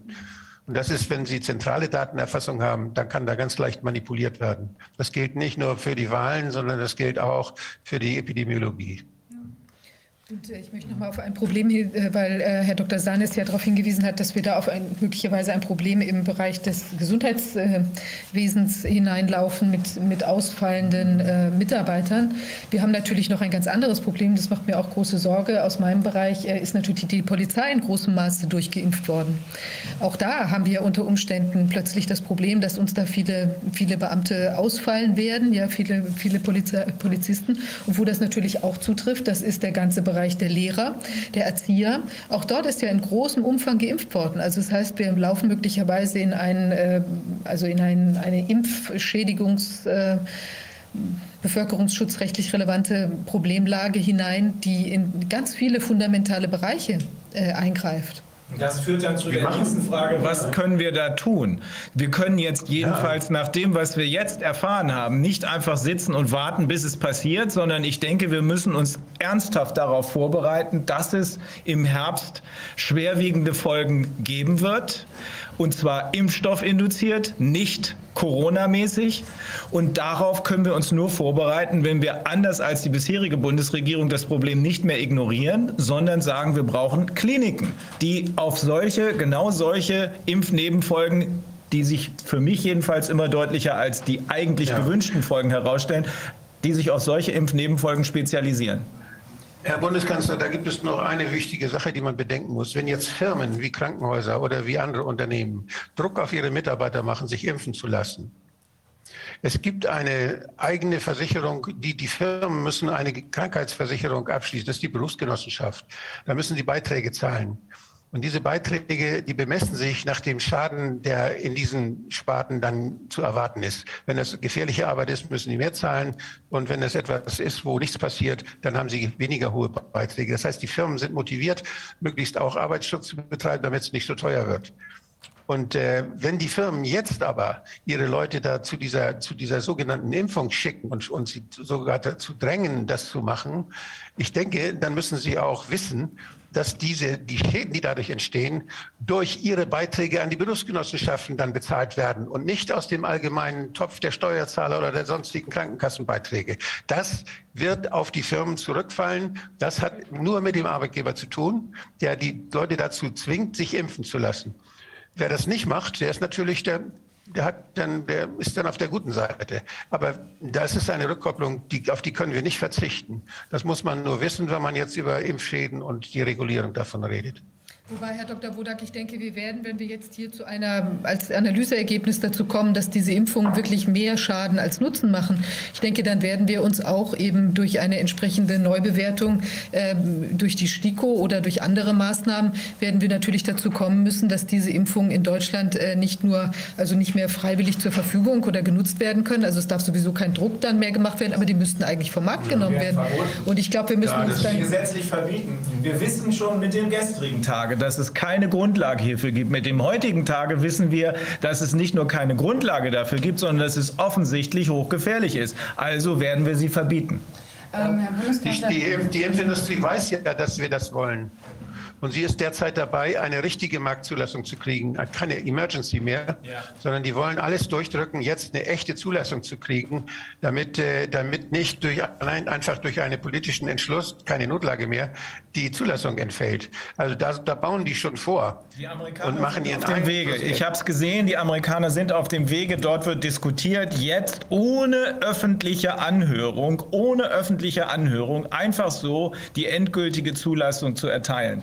Äh, Das ist ein weiterer Grund für uns zu sagen, wir müssen uns von diesen supranationalen Institutionen abkoppeln. Wir müssen unsere eigene Regie wieder übernehmen und dann im Zusammenwirken, im Zusammenwirken mit den anderen Nationalstaaten uns im Austausch darauf verständigen, was richtig und was falsch für uns ist. Es kann nicht mehr sein, dass irgendwelche supranationalen Organisationen uns erzählen, was wir zu tun oder zu lassen haben. Aber Herr Bundeskanzler, das können wir sofort machen. Wir können eine Verordnung machen, dass die nicht mehr verkehrsfähig sind, ab, verkehrsfähig sind, ab sofort in Deutschland.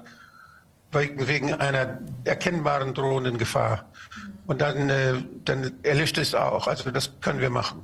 Also wenn das schon Und die, andere, Wenn das damals bei Thalidomide, also bei ähm, äh, so lange gedauert hat, dann darf es jetzt nicht nochmal so lange dauern. Nicht nachdem die Schäden, die wir jetzt schon erkennen können, wesentlich größer sind als das, was es im Zusammenhang mit Contergan je gegeben hat. Ich denke, dass es aber auch sehr wichtig sein wird, dass wir zum einen, sagen wir mal, eine, eine Hotline schalten für jetzt Menschen, die, die nach einer Impfung äh, Nebenwirkungen erleben und die aber vielleicht nicht wissen oder nicht sicher wissen, ob das, äh, also auch eine anonyme Hotline, es kann ja auch sein, dass Leute sich äh, da irgendwie mal undercover informieren wollen, weil sie eben vielleicht Ängste haben, damit nach außen zu treten ähm, oder eben auch insbesondere, weil sie bei ihrem Arzt, so wie Sie das vorhin angesprochen hatten, eben auf taube Ohren stoßen oder der das gar nicht wahrhaben will. Also ich glaube, wir brauchen da unbedingt eine Hotline, wo Menschen sich melden können. Und wir brauchen eine Aufklärungskampagne, was eben für Schäden äh, verbunden sein können mit dieser Impfung, weil viele Leute, die vielleicht jetzt sagen, die Impfung war das Richtige oder ich habe es gemacht, weil ich Druck hatte, haben ich- werd Schäden und dann Ich werde mich mit den Ärztekammern zusammensetzen, werde da sehen, dass wir die Landesärztekammern dann auch mal zusammen mit den Landesregierungen zusammenkriegen. Denn wir müssen eine Fachkunde Impfschaden müssen wir entwickeln. Das heißt, dass Ärzte ausgebildet werden, eine Fachkunde Impfschadenserkennung und Impfschadensregulierung dass Ärzte qualifiziert werden, äh, speziell mögliche Impfschäden zu erkennen und was macht man dann und wie kann man Menschen schützen. Das äh, ist etwas, was in die Zuständigkeit der Ärztekammern fällt, diese Weiterbildung oder diese Fortbildung dann zu organisieren. Das lässt sich relativ schnell machen. Da muss man nur kundige Ärzte finden, überall in den Ländern. Und da gibt es inzwischen genügend. Wir sorgen ja für die Fortbildung aller Orten schon. Äh, denn die, die das machen könnten und machen würden vielleicht auch. Das muss natürlich auch honoriert werden. Und äh, also das müssen wir mit den Ländern regeln. Das kriegen wir aber hin. Die Rolle der Gesundheitsämter würde ich in dem Zusammenhang noch mal ansprechen wollen, die ja nun auch sowohl was die PCR-Testsituation anbetrifft eine, eine zentrale Rolle spielen, aber auch jetzt bei den Impfschäden müssten die ja anders auftreten. Also das ist ja auch deren Aufgabe ein Stück weit mit, die ja jetzt äh, nicht, dafür, nicht nur dafür zu sorgen, dass jeder ein Impfangebot bekommt, sondern tatsächlich auch zu gucken, was hier passiert mit den Menschen. Hier wird niemand mehr Das ist auch eine aus, ausbaufähig. Das ist ausbaufähig. Dieses, wenn, wir- wenn wir das jetzt äh, durch die Impfschäden oder wegen der möglichen Impfschäden, wenn wir da solche Stellen oder solche Fachkompetenz dann versuchen in Deutschland zu schaffen, dann kann man diese Fachkompetenz auch für weitere Pharmakovigilanzprojekte nutzen. Das heißt, dann kann man auch die Ärzte sensibilisieren, dass die Dinge, die von ihnen verschrieben werden oder die an Medikamenten verschrieben werden, dass die Nebenwirkungen haben und dass man die systematischer beobachtet, damit wir schneller solche Nebenwirkungen feststellen und nicht angewiesen sind auf die Beobachtungsstudien, die ja von den, von den Firmen selbst bezahlt werden und wo sie auch eine Hand drauf haben, ob die veröffentlicht werden oder nicht. Also das ist eine, eine, eine, ein Blindfluch, den wir da derzeit machen, der viel zu lange dauert, bis denn die Schäden gar nicht mehr zu verleugnen sind. So lange kann das abverkauft werden. Denken Sie nur an Vioxx, wo Tausende von Menschen gestorben sind, obwohl die Firma die Daten schon lange hatte und noch nicht veröffentlicht hat, dass das ein, äh, ein kardiotoxisches Medikament ist. Also das sind Sachen, die, die dürfen nicht passieren. Das können wir natürlich nur merken, wenn das nicht nur die Ärztekammern machen, sondern wenn die Ärzteschaft selbst, in der Ärzteschaft selbst genügend Leute sind, die da sensibilisiert werden, die fortgebildet werden. Und das ist eine Sache, die muss man mit den Ländern regeln. Das lässt sich dann ausbauen. Das kann wachsen mit der Zeit. Und damit wird auch eine kritische Haltung zur Medikation überhaupt wachsen, die ja sehr gesund ist. Das, äh, es gibt so viele andere Dinge außer Pillen, die den Menschen gesund erhalten und gesund machen. Und da müssen wir uns dann auch ein bisschen mehr darauf konzentrieren. Müssen wir zurück im Ergebnis zu dem, was man äh, früher als Naturheilkunde behandelt hat? Müssen wir zurück in die ursprünglichen äh, Heil- und Behandlungsmethoden, die dann teilweise verächtlich gemacht worden sind und als... Äh das ist der Spruch aus Davos, Build back better. Nee, nee, nee, nicht Build back. Das machen wir nicht, sondern wir wissen inzwischen viel mehr damit. Mit alles, was wir in Zukunft machen, wird es auch besser, wird es neu, wird es besser. Und wir müssen es transparent machen, damit wir auch dann, damit alle Bescheid wissen und uns sagen, wenn da irgendwas falsch läuft, dann können wir es korrigieren. Nur wenn Transparenz da ist, wenn wir Rückmeldung kriegen, wo es gut läuft, wo es nicht gut läuft, dann können wir alles, was wir machen, ganz schnell korrigieren und optimieren. Aber dieses, dieses Monopolisieren von Wissen und dieses den anderen nicht in die Karten gucken lassen, in, im Konkurrenzkampf in der Gesund im Gesundheitsmarkt. Das ist etwas, was dazu führt, dass die Fehler perpetuiert werden, dass sie lange, lange äh, Schaden anrichten können. Das wollen wir ändern. Wir wollen Transparenz im Gesundheitswesen. Das war aber nicht meine Frage. Meine Frage war, müssen wir dem, was früher funktioniert hat und was ja erst seit 1913 durch die Schaffung der Arzneimittelindustrie, die es vorher nicht gegeben hat, Pharmaindustrie, äh, plötzlich auf den Kopf gestellt wurde, müssen wir dem mehr Beachtung schenken? Oder sollten wir weiter diesen Weg der Pharmaindustrie und der Maschinenindustrie gehen? Müssen wir das nicht jetzt, nach dem, was wir hier gerade erlebt haben, mit besonderer Vorsicht neu betrachten? Also ich finde es sehr schön, wie die Skandinavier das machen, die das volle, die volle Palette der Möglichkeiten sich anschauen. Da gibt es Budgets, da gibt es Budgets für die einzelnen Regionen. Und das ist ein einwohnerbezogene Budgets. Und das Geld wird ausgegeben durch gemeinsame Beschlüsse in Gremien, die sie für die gesundheitliche Versorgung in der Region Verantwortung haben. Die sagen, wir brauchen, wir müssen uns auch teure Pillen leisten können. Oder die sagen, wir brauchen viel mehr Physiotherapeuten, aber die haben beschränktes Geld. Und damit kaufen sie ein. Und die Regionen können das unterschiedlich machen. Und die nationale Regierung sorgt nur dafür, dass es ein Best-Practice-Transparenz gibt, dass die voneinander lernen können. Das halte ich für ein sehr vernünftiges System. Wir müssen es nicht überall in Deutschland gleich machen.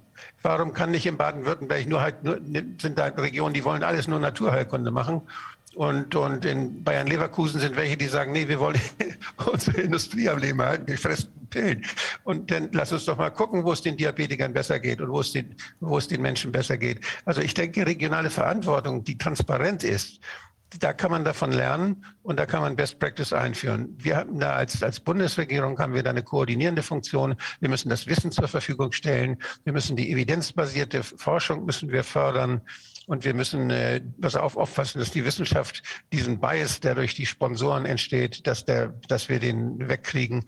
Also dann ist da noch ein großes Thema, das ist das Patentrecht.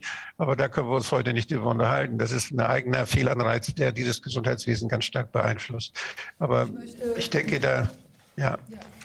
Ich möchte trotzdem noch mal gerne auf diesen Aspekt eingehen, weil ja auch im Zusammenhang jetzt mit diesen Maßnahmen. Äh, fast alles, was billiger gewesen wäre, wie diese Impfungen oder so, ja. äh, verteufelt wurde. Ne? Also die ganze Naturmedizin sowieso, Homöopathie wird ja schon seit, äh, wird ja, wird ja schon seit, seit langem äh, auch versucht, äh, in, ins, in Misskredit zu bringen. Äh, also ich persönlich bin ein ganz starker Verfechter für Naturmedizin und dafür so wenig Medizin wie irgendwie möglich, so wenig Künstliches, sondern der Natur wirklich hier die Möglichkeit zu geben oder die Natur in ihrer Natürlichkeit zu erhalten und zu schützen und auch mit möglichst natürlichen Mitteln Also ich da zu operieren. Ich glaube, Das- so meint er das gar nicht. ja, ja, nee, aber ich denke, meine es wenn wir, das, wenn, so, wenn, wenn ja. wir das integrieren wollen oder wenn wir hier so eine wirklich äh, komplementäre Medizin Ja. haben wollen, dann funktioniert das meines Erachtens nur, wenn man wirklich hier so eine ergebnisorientierte äh, äh, Struktur reinbekommt in das gesamte Gesundheitssystem im, im Sinne von, wer halt hat Recht. Also man muss einfach hier auch die Ergebnisse grundsätzlich mit, Wir haben, mitbewerten. doch, wir haben doch gehört, wir haben doch jetzt mehrfach gehört, diese, diese dass die Corona dass die Corona-Erkrankungen, die Grippe- und Corona-Erkrankungen äh, eigentlich doch in erster Linie eine Folge eines Vitamin D-Defizits sind. Das heißt, die Viren sind das ganze Jahr über da, aber dann, wenn in den Ländern, wo eben nicht so viel Sonne, im Winter jedenfalls nicht mehr so viel Sonne da ist, Skandinavien scheint da besonders betroffen zu sein, wir aber auch, dann, wenn der Vitamin D-Spiegel absinkt, dann, er, dann kommt es zu diesen Erkrankungen. Hinzugefügt haben wir von verschiedenen anderen Menschen bekommen den Hinweis auf Vitamin C, auf Zink, auf äh, bestimmte Medikamente, die allesamt offenbar lange geprüft sind und keine Nebenwirkungen haben. Darauf ging meine Frage hinaus. Das heißt natürlich nicht, dass ich nicht auch Krankenhäuser brauche. Natürlich brauche ich Krankenhäuser bei schweren Erkrankungen beziehungsweise bei Unfällen. Aber ich meine schon, dass gerade das, was wir hier erlebt haben, die Tatsache, dass hier eine Industrie mit Hilfe vertraglicher Vereinbarungen dafür sorgt, das steht ja auch in den, ähm, in den Verträgen drin. Herr, äh, Herr Professor Ruppers, Bundespräsident, Sie haben einen Zoom. Können Sie sich stumm stellen? bitte stumm schalten, Herr Professor Ruppers. Die Tatsache, dass hier eine Danke.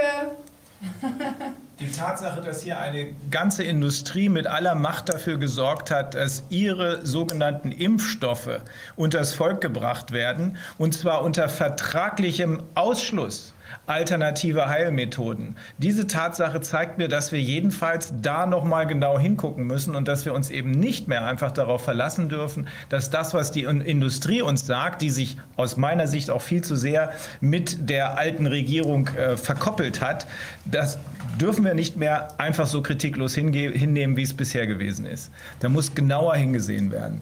Können wir in der Region, schaffen wir es in den Regionen wieder die Krankenhäuser aufzubauen, die dort für die regionale Versorgung erforderlich sind? Können wir das machen oder Herr ist es Bundeskanzler, ja? Herr Bundeskanzler, lassen Sie, lassen Sie nicht uns das so sagen. Schaffen wir es, für die Regionen aufzubauen, sondern die Regionen sollen selber entscheiden, wie viel sie brauchen.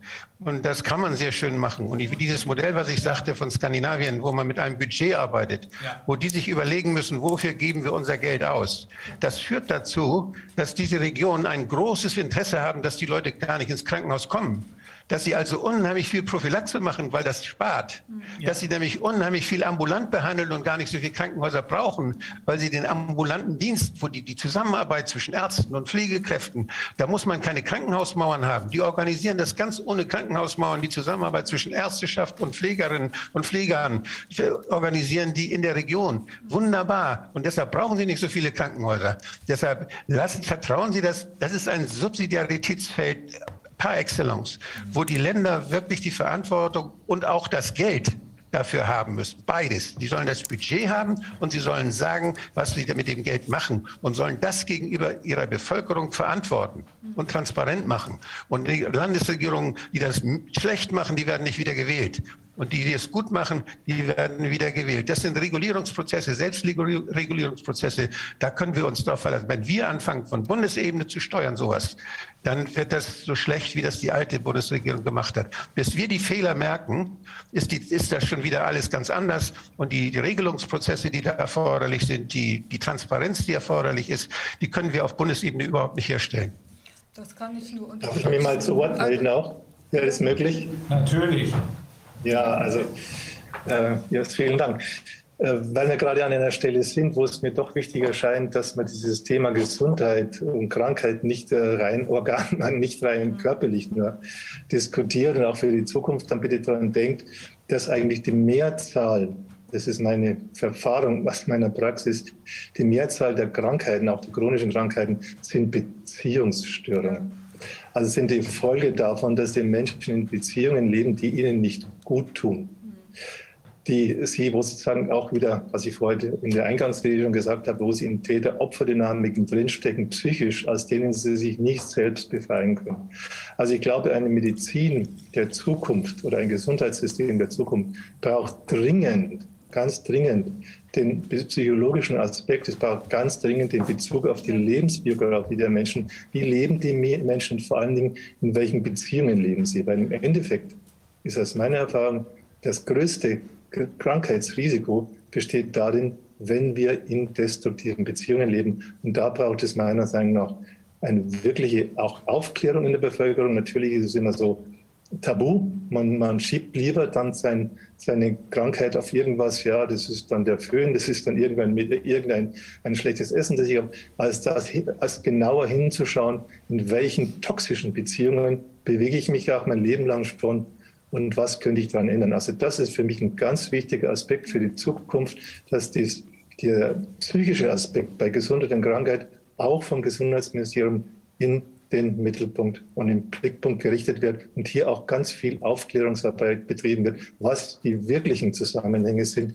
vor allem auch, und das war meine Beobachtung, von chronischen Krankheiten, sodass ich bis dahin, dass wir so auch merken, dass ein Krebs dann geheilt wird, wenn die Menschen nicht mehr in Täter-Opfer-Dynamiken in ihren Beziehungen weiterleben. Das scheint also, tatsächlich ein wichtiger Gesichtspunkt zu sein, dass der, den haben wir noch gar nicht beachtet, dass ja. auch der psychische Aspekt äh, beispielsweise äh, des Zusammenlebens in toxischen Beziehungen. Das leuchtet mir ohne weiteres ein, dass das äh, zur Erkrankung führt. Und das muss beachtet werden. Es reicht nicht aus, wenn wir uns nur die physiologischen äh, Folgen letzten Endes angucken. Nur vielleicht noch ein Beispiel. Darf ich noch ein Beispiel sagen?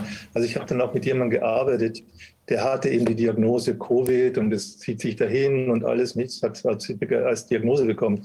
Dann habe ich mit ihr gearbeitet und haben herausgearbeitet, was der Hintergrund ihrer Kindheitsgeschichte, ihrer Kindheits, der höchst dramatisierenden Kindheitsgeschichte war. Und später, nach der Arbeit, ging es ihr schlagartig besser. Also da muss man auch wirklich dran denken, ja, dass es nicht die Medikamente sind, dass es nicht irgendwelche äh, vielleicht auch äh, Naturheilmittel sind und ist oft daran, dass die Menschen aus ihrem inneren Gefängnis, aus der inneren Struktur, in der sie gefangen sind, in der sie in ihren inneren Spaltungen gefangen sind, dass man ihnen da einen Ausweg bietet, damit sie letztendlich ihre Selbstheilungskräfte, auch ihre psychischen Selbstheilungskräfte dann stärken können, wieder wieder äh, nutzen können, die dann eben auch durchschlagende Effekte auf die körperliche Gesundheit haben. Da möchte ich kurz noch einhaken. Wir hatten ja auch schon einmal, ähm, das war jetzt aus der Ausschussarbeit, den, äh, den Psychoimmunologen der Professor Schubert gehört. Und natürlich ist es so, dass auch insbesondere Angstzustände sich ja sehr destruktiv auf die Immunkonstellation auswirken. Und auch vor dem Hintergrund glaube ich, dass eine jetzt aktuell wirklich eine Aufklärungskampagne für die Bevölkerung, wo ja auch viele noch sehr traumatisiert und verängstigt sind, äh, wirklich Not tut, sodass sie vielleicht jetzt nicht auch krank werden im Stress an anderen äh, viralen Konstellationen. Also das ist ja auch noch ein, ganz wichtiger Punkt. Ich glaube, da sollten wir noch mal ansetzen auch. Ja, das, kann, das, ähm, das, ist eigentlich eine gute Überleitung. Also, weil ich wollte einfach nochmal sagen, was auf uns zukommt. Also wir haben auf der einen Seite ähm, dass wir eine Impfung haben, die keine Grundlage hat. Wir haben eine Erwartung des Zytokinsturms zusätzlich zu den Nebenwirkungen und Nachwirkungen der Kurz- und Langzeitimpfung Nebenwirkungen. Wir haben zu erwarten, dass wir auf dem Arbeits- und Sozialmarkt ganz viele Menschen haben, die nicht mehr arbeiten können, weil sie gesundheitlich nicht in der Lage sind. Und wir insgesamt in einen Angstzustand, und da komme ich wieder auf äh, äh, unseren Bundespräsidenten zurück, ähm, wir, ähm, wir sind ja jetzt schon in der Erwartung der vierten Welle. Ähm, alle Menschen ähm, gehen davon aus, dass viele Menschen sterben werden oder sehr krank werden, weil wir eine schwere vierte Welle haben und die nur durch einen weiteren Lockdown ähm, dieser Welle entgehen können. Und deswegen sollten wir uns jetzt darauf einrichten, dass wir diese vierte Welle eben auf andere Weise haben werden und uns sozusagen auf positive Art und Weise zusammenschließen, indem wir gemeinsam Dinge regional vor Ort aufbauen, Strukturen schaffen, also dass wir die Lehrer, die nicht geimpft sind, die Krankenschwester, die nicht geimpft sind, die Ärzte, die nicht geimpft sind, zusammenschließen, dass wir die Möglichkeit geben und Strukturen bilden, damit wir dieses System, wenn es aufgrund dieser vierten Welle, die durch die Impfung ausgelöst wird, dass wir diese Struktur aufrechterhalten werden. Weil wir können dieses ganze System in ganz Europa auf der Welt, wenn das kommt, was hier jetzt von den ganzen Medizinern schlüssig dargelegt wird, wie auch immer wir es bezeichnen, wir können es gar nicht mehr verhindern, weil die Impfungen sind ja da.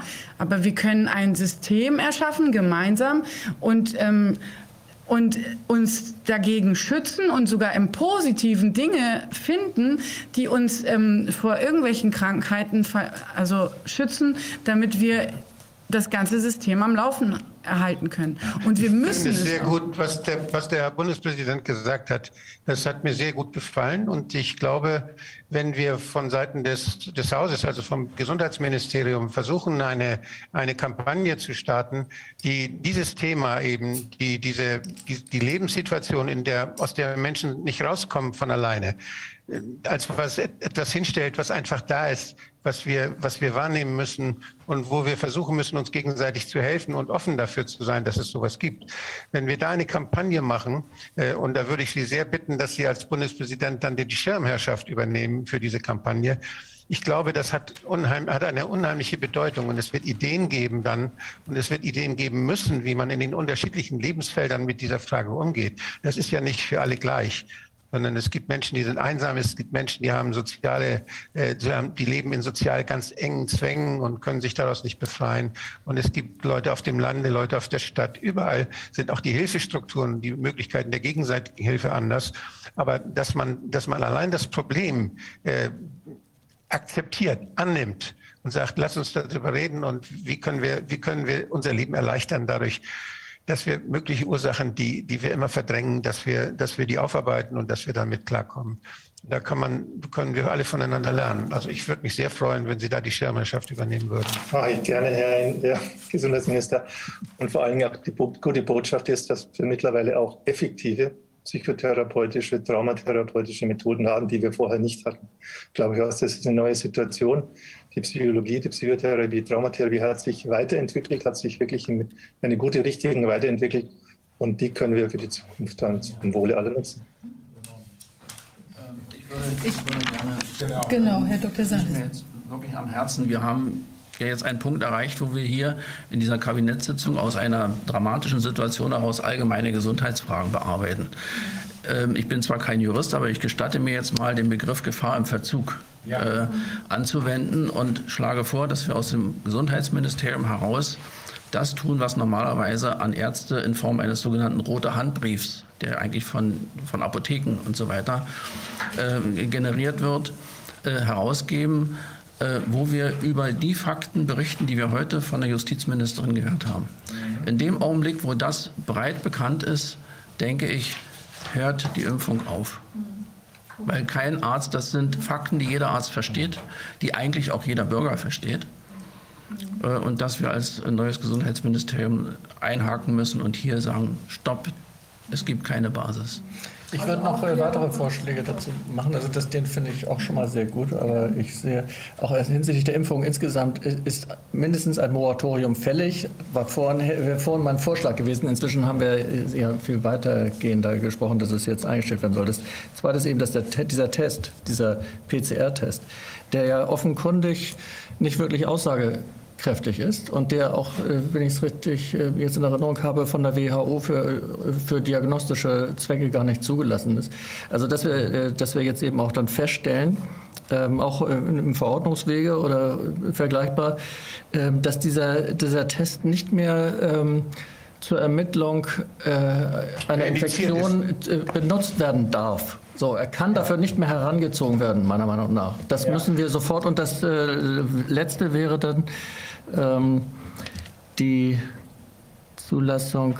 Na, jetzt habe ich den, kann ich das gerade nicht mehr sehen. Ähm,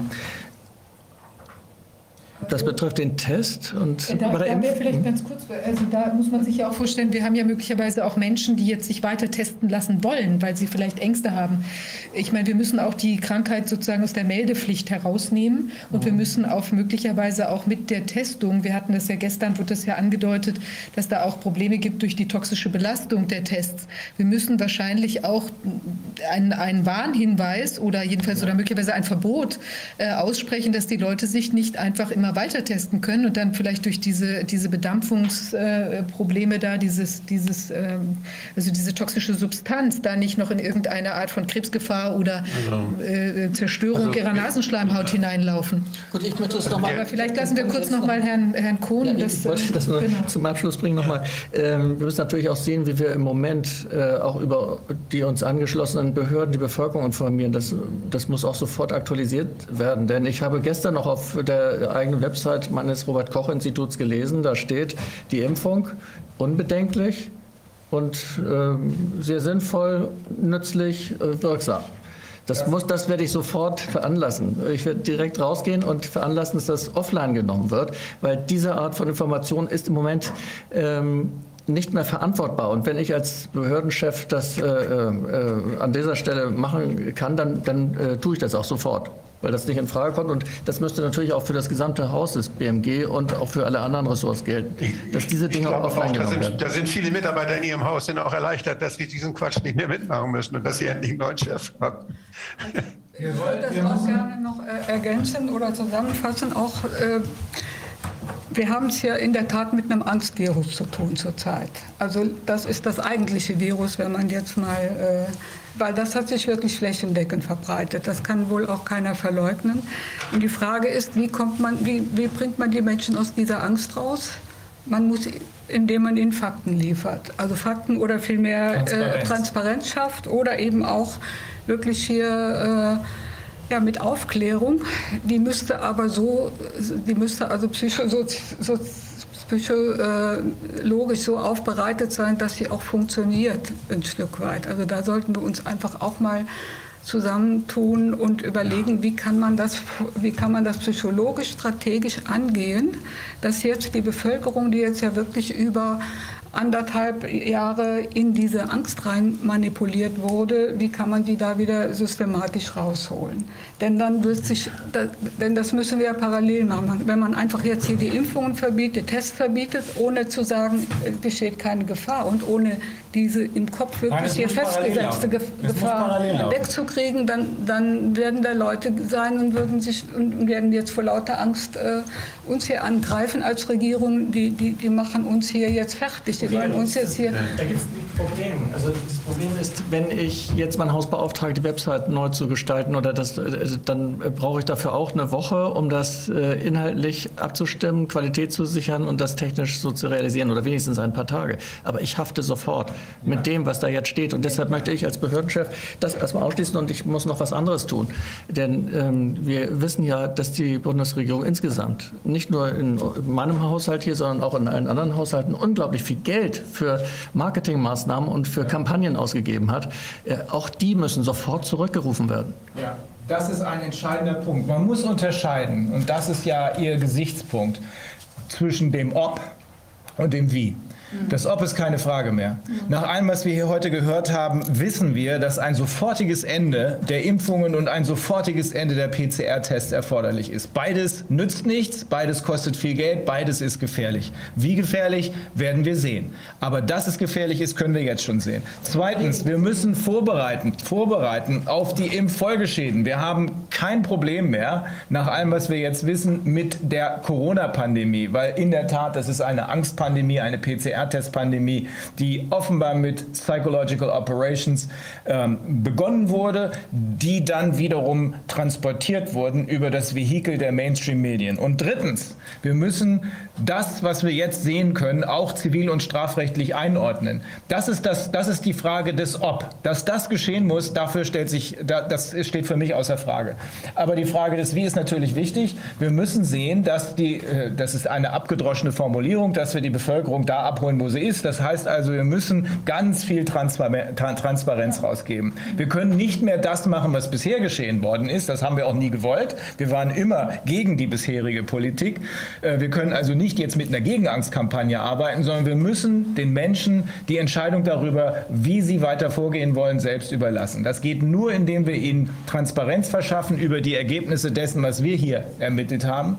Und dann können wir nur hoffen, dass sie das, was wir als sofortigen Stopp der Impfung und als sofortiges Stopp äh, der PCR-Tests anordnen, dass sie das mitmachen. Wir sollten keine strafbewährten Verbote äußern, sondern wir sollten nur die Zulassung hier in Deutschland die Zulassung, das, da müssen wir uns auch unsere Souveränität zurückholen, die Zulassung für diese äh, äh Impf- und PC, Impfstoffe und äh, PCR-Tests sofort untersagen, sofort zurückholen. Also ich sehe diesen Zielkonflikt deutlich. Äh, zwischen einerseits die Bevölkerung nicht zu verunsichern und sie äh, zu desorientieren, dass sie dann, was weiß ich, in welche Richtung marschieren. Und auf der anderen Seite, dass wir eine Verantwortung für die Informationen haben, die wir geben, die müssen äh, korrekt sein, das sind sie im Moment nicht.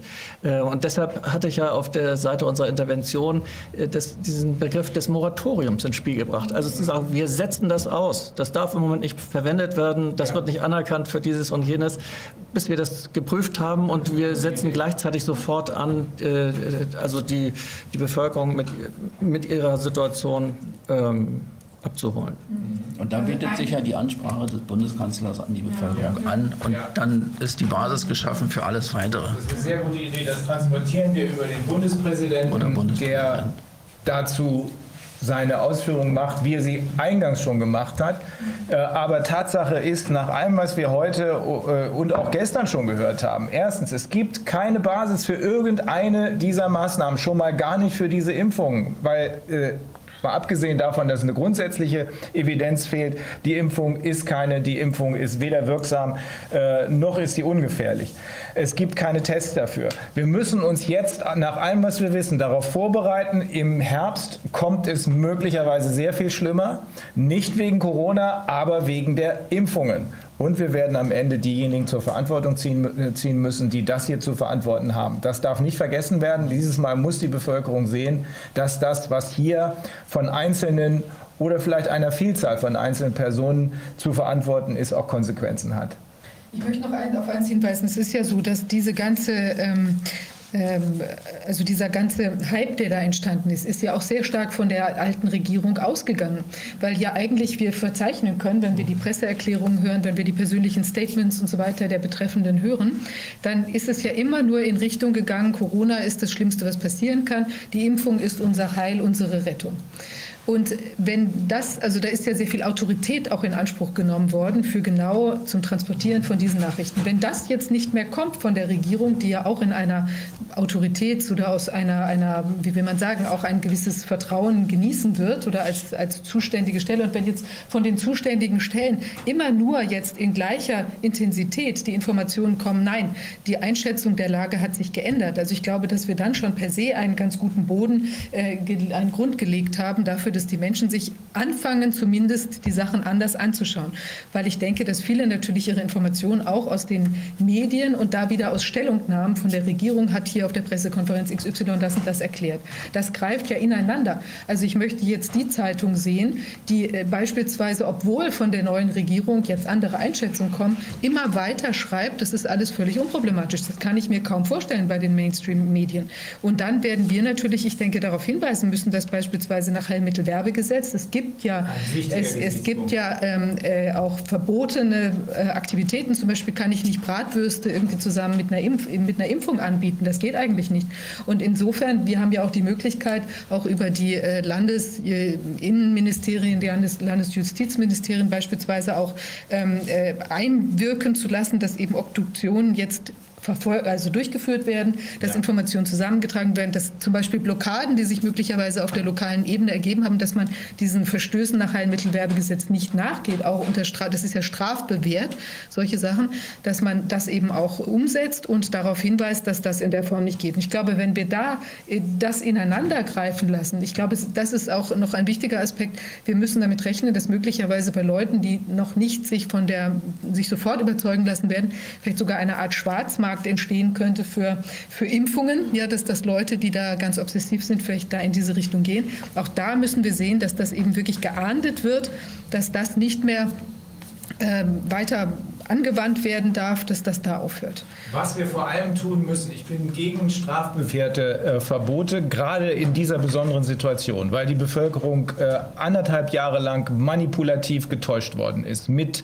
äh, psychologischen Tricks, die wir erst noch genauer ansehen müssen. Aber vor dem Hintergrund bin ich ich persönlich gegen strafbewährte Verbote. Ich bin dafür aufzuklären. Ich bin aber dafür, dass die, die sich nicht schützen können, Kinder noch nicht schützen können und nicht mehr schützen können und Alte, dass die sofort geschützt werden, indem dort ausnahmsweise in den Altenheimen und in den Schulen tatsächlich strafbewährte Verbote erlassen werden.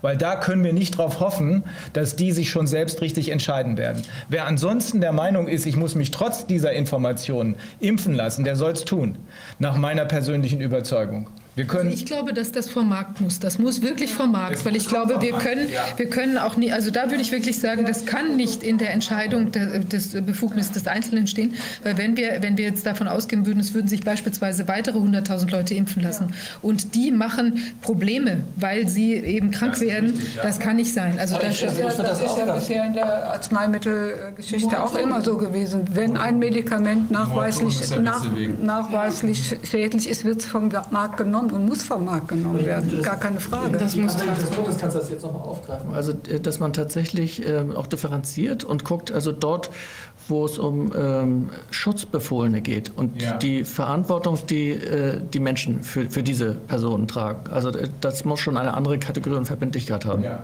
Ja, genau. Also da bin ich dann ausnahmsweise auf jeden Fall doch für strafbewährte Verbote. Und zwar sollten die Strafen dafür empfindlich sein. Unter anderem. Also ist es ja eigentlich also wir sollten noch mal diese STIKO müsste zu einer Neubewertung gebracht werden aufgrund oder jedenfalls muss es herausgefunden werden, was da los ist. Aber davon abgesehen ist es ja eigentlich klar, wenn ich jetzt als Arzt über ein verbotenes Präparat am Ende noch mit einer unzureichenden Aufklärung in jedem Falle, das tätig kommt erschwerend hinzu. selbst ein Haftungsproblem. Und ja. darüber muss man also in ganz besonderer und massiver Weise, also es gibt ja auch eh schon, wenn ich nicht ordnungsgemäß aufkläre, auch über die bedingte Zulassung habe ich auch jetzt schon ein großes Problem. Äh, aber äh, jedenfalls muss da noch mal ganz besonders darauf hingewiesen werden. Ich glaube, dass es dann auch, wenn wir über die Ärztekammer diese Informationen noch mal rausgeben, ich glaube, dann hört das auch bei den Ärzten sofort auf. Dann sind wir nämlich in jedem Einzelfall bei einer schweren Körperverletzung. Ja. Und zwar schon allein deshalb, weil bislang unter Verstoß gegen das Heilmittelwerbegesetz ausschließlich Werbung für Impfung gemacht wurde und dabei vollkommen ignoriert wurde, was die Impfstoffhersteller, wie wir ja inzwischen erfahren haben, selbst mitteilen. Nämlich, wir wissen nicht, ob es wirkt und wir wissen auch nicht, ob es irgendwelche Nebenfolgen hat. Wir wollen Hauptsache in unseren Verträgen von jeder Haftung freigestellt werden. Das müssen die Patienten, das müssen die zu impfenden Personen wissen. Und das ist der Grund, warum wir sofort sagen können, im Wege des Moratoriums sofortiger Stopp und warum wir zusätzlich grundsätzlich sagen können, wer dagegen verstößt gegenüber Kindern und gegenüber Alten, der wird sofort haften müssen. Und zwar wegen Körperverletzung. Kann man, natürlich, kann man natürlich sehr schön über das Arztrecht auch machen, denn geimpft werden darf nur durch Ärzte, in der Verantwortung durch Ärzte. Von daher, wenn man die Ärzteschaft hier ganz klar äh, informiert und ihnen die Konsequenzen darstellt, dann hören die Ärzte auch auf zu impfen. Denn wenn, wenn eine, wer eine nicht indizierte Impfung verabreicht oder verabreichen lässt, der macht sich schuldig der Körperverletzung und der ist dann dran. Das ja. Rechtssystem ist eigentlich ziemlich klar. Ja, der ist nicht. Der Impfkommission selber, äh, die haftet ja auch nicht für ihre weitreichenden. Äh, die, ist nur berat, die ist ja nur beratend. Ja. Die hat beratende Funktion. Und äh, dann äh, wird das nachher umgesetzt durch die Regierung. Mhm. Da habe ich mal ganz kurz eine Frage. Also wenn jetzt zum Beispiel ein Impfbus vor die Schule fährt und ähm, das äh, Lehrerkollegium das mehr oder weniger fördern, dass dieser Impfbus an dieser Schule ist und die Kinder ab zwölf impft, ähm, fallen die dann auch unter dieses Heilmittelwerbegesetz, in dem sie sozusagen ähm, Werbung machen ohne Sachkenntnis? Ja, das wäre jetzt unter Umständen in der neuen Konstellation sogar eine Beihilfe zu dieser ja. Körperverletzung, genau. indem ich eben so eine Sache überhaupt erst ermögliche und auch dann ja häufig eine ganz unaufgeklärte äh, äh, Zustimmung, teilweise ja sogar ohne Beteiligung der Eltern, ja. wobei man da sagen muss, das ist wirklich nicht möglich, dass ein Kind äh, jetzt eben da bei sowas ein, einfach so einwilligen kann, rechtswirksam, ohne dass es äh, für eine Sache, die ja die Eltern teilweise noch nicht mal verstehen können, wie gefährlich das ist. Ja. Das heißt also, wir machen das Moratorium Moratorium, wir geben das in Auftrag, aber äh, machen auch die Lehrer darauf aufmerksam und jede Schulbehörde und alle Behörden, die in irgendeiner Form dafür verantwortlich zu machen sind, dass sie fördern, dass sich Kinder impfen lassen ähm, dass sie dann auch zur Verantwortung gezogen sind und diejenigen, die es erkennen, dass sie auch wirklich laut genau das äußern. Aus meiner Sicht ist das absolute Bürgerpflicht für jeden, der davon Kenntnis erlangt, dass hier Impfbusse äh, sind, um Kinder zu impfen, ähm, dass das sofort ja, gut, das fällt ja dann unter das ja, Moratorium. Genau, aber äh, wir wollen gerade auch nicht ja. in den Modus verfallen, der zum Denunziantentum führt, sondern wir wollen das nicht wiederholen, was die alte Bundesregierung gemacht hat. Äh, wir werden dann morgen auch intensiv darüber sprechen, was ist eigentlich mit dem Heilmittelwerbegesetz, wer haftet dafür, dass er dagegen verstößt. Das sind unter anderem auch die zuständigen Institutionen, die sich hier offenbar von privaten Konzernen instrumentalisieren haben lassen. Das sind aber auch sogenannte Prominente, die erklären, dass Impfen schlau sei. Impfen ist nicht schlau, Impfen ist dumm, jedenfalls in der Konstellation, die wir jetzt hier gesehen haben. Und wir werden uns damit auch noch mal auseinandersetzen müssen, dass es sich hier, wie wir jetzt mehrfach noch mal gehört haben, bei jeder einzelnen Impfung um eine Körperverletzung handelt, weil in jedem Falle, erstens ist sie nicht indiziert, wie wir jetzt wissen, aber in jedem Falle eine unzureichende Aufklärung erfolgt. Nur eine Einwilligung nach Aufklärung ist wirksam. Die Einwilligung, die hier gegeben wird, ist aber nicht nach Aufklärung erfolgt, weil all das, was wir hier eruiert haben, keinem einzigen Patienten mitgeteilt wird. Und darum haben wir es immer mit einer Körperverletzung und wie wir jetzt wissen, häufig mit Todesfolge zu tun. Und das sind schwere Straftaten. Das sind aber auch zivilrechtliche Haftungstatbestände, die zu sehr hohen Geldstrafen führen werden. Für alle Beteiligten, nicht nur die Konzerne. Dann haben wir noch die ähm, äh, dieses Geflecht an äh, Beeinflussung, Einflussnahme direkter, indirekter, äh, die, die offenbar dazu führen, dass Inter völlig fach, sachfremde Interessen in fachliche wichtige Entscheidungen einfließen. Und äh, um, um das zu beheben, da brauchen wir, glaube ich, noch ein anderes Instrument, nämlich da müssen wir nochmal andere rechtliche Rahmenbedingungen für Whistleblowing haben. Und ja. zwar solche, die einerseits ermöglichen, dass gemeinschafts- und gemeinwesenschädliche Aktivitäten entdeckt werden können, dass das auch verifiziert wird, ob das dann stimmt oder eine Denunziation ist, dass man einfach den Missbrauch zugleich verhindert oder, oder das Regularium so macht, dass, dass, äh, dass das hinreichend sicher ist. Also hier ist auch eine, sehr, eine Möglichkeit, die wir mal weiterentwickeln könnten und weiterentwickeln sollten, da es sich ja häufig um institutionelle Korruption handelt und nicht um die Korruption Einzelner nur, sondern dass die ganze Institution vom Kopf her stinkt, äh, da ist der Betriebsrat, den es ja überall gibt, in, auch in den Ämtern, ist, der hat da eine wichtige Funktion. Ich finde, wir sollten uns langfristig oder zumindest mittelfristig schon überlegen, äh, wie man mit den Betriebsräten hier ein solches, einen solchen Schutz für Menschen, die sagen, ich mache so was Böses nicht länger mit, wie man diesen Schutz dann äh, auch zementiert, rechtlich zementiert, sodass diesen Menschen keinen, dass sie nicht bestraft werden und dass sie nicht Mobbingopfer werden dann. Das finde ich auch wichtig in Bezug auf vielleicht auch Beamtenkonstellationen, dass man vielleicht auch einen Ansprechpartner hat, mit dem man genau solche Problemlagen ja, besprechen kann, aber ohne dass man eben fürchten muss, also zum Beispiel, wenn man eine Remonstration erwägt, dass man damit nicht allein ist. Also das ja, fände ich schon total wichtig. Die Beamten, die haben ja die gleiche Funktion sozusagen wie die Betriebsräte. Dann müsste man allerdings darauf achten, dass die Leute, die diese Funktion haben, ähm, auch objektiv sind ja. und äh, aufgeschlossen und damit umgehen. Ein weiteres, ein weiteres Risikofeld, ja. Ich würde gerne noch ja. mal auf die Angst zurückkommen, und zwar diesmal der Geimpften. Wir haben ja jetzt hier ganz viel von den Gefahren der, der Impfung gesprochen und die werden ja dann auch informiert über das, was ihnen möglicherweise droht und könnten dann wiederum in die Angst verfallen und oh Gott, und äh, wer hilft uns jetzt hier und welche Art von Hilfe kann uns jetzt ja. hier auch vorbeugend gegeben werden. Also auch hier muss, müssen wir, glaube ich, achtsam ein Stück weit vorgehen, indem wir wirklich äh, gucken, was, äh, wa- was mutet man denen zu? Verstärkt man dadurch nicht also sozusagen die selbst, äh, sich selbst äh, erfüllende Prophezeiung?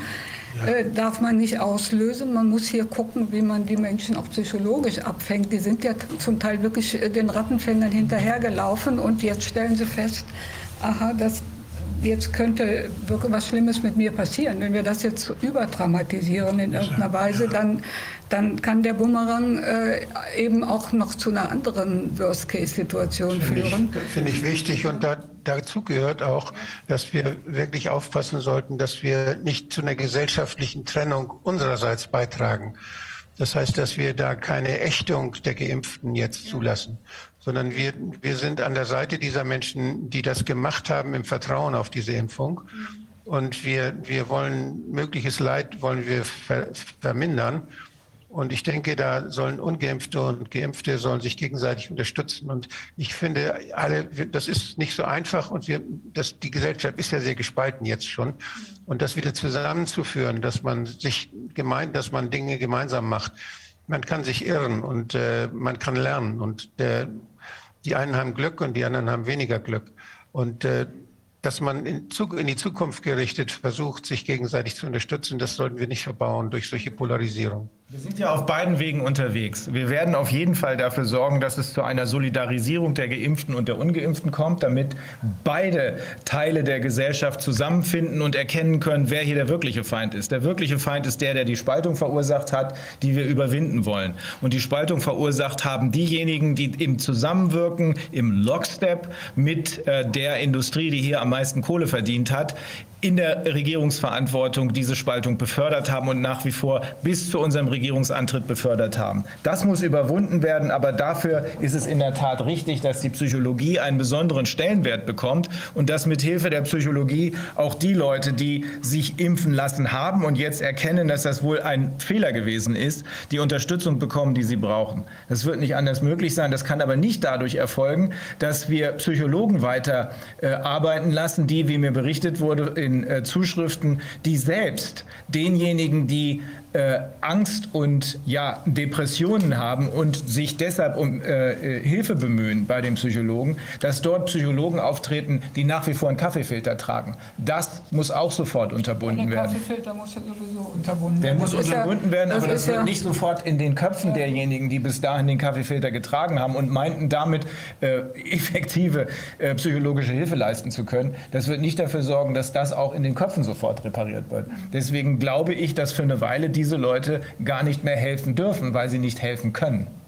Aber ich glaube, was ganz wichtig ist nochmal, es ist doch, wenn ich jetzt also den, ich bin, also wenn man jetzt geimpft ist und man hat, macht sich Sorgen, dann ist es ja sehr, also in dem Moment, und deshalb sollten wir da alle Kraft reinsetzen, dass wir Möglichkeiten finden, wie wir die Symptome oder die, die Ursachen der, also der, des, des, der Zerstörung im, im Körper sozusagen durch die Impfung, die mögliche Zerstörung, dass wir da eben versuchen, jetzt durch Studien, durch Obduktionen und so weiter, also Wege zu finden, Erkenntnis, den Erkenntnisprozess, den medizinischen, ganz massiv zu pushen, sodass wir vielleicht Möglichkeiten finden, den Leuten zu helfen. Weil ich meine, das ist natürlich ganz besonders schlimm, wenn ich jetzt erkennen muss, okay, ich habe da vielleicht einen Fehler gemacht aus den und den Gründen und habe jetzt dieses Problem. Es gibt aber keinen Ausweg. Also ich glaube, in dem Moment, wo wir Ankerpunkte liefern können, weil es vielleicht Möglichkeiten, so Gott will, gibt, die wir finden können, wie wir den Menschen helfen können, da kann ich, ähm, da, das kann schon helfen. Und natürlich auch bei vielen der Sachen wird es ja auch so sein, dass die Leute, je schneller sie es erkennen, weil sie einen Kopfweh haben und jetzt nicht irgendwie zehn Tage damit rumlaufen und dann hat sich, so, hat sich irgendwie die, der Hirnschlag schon ausgebildet oder sowas, ja, oder die, die thrombotische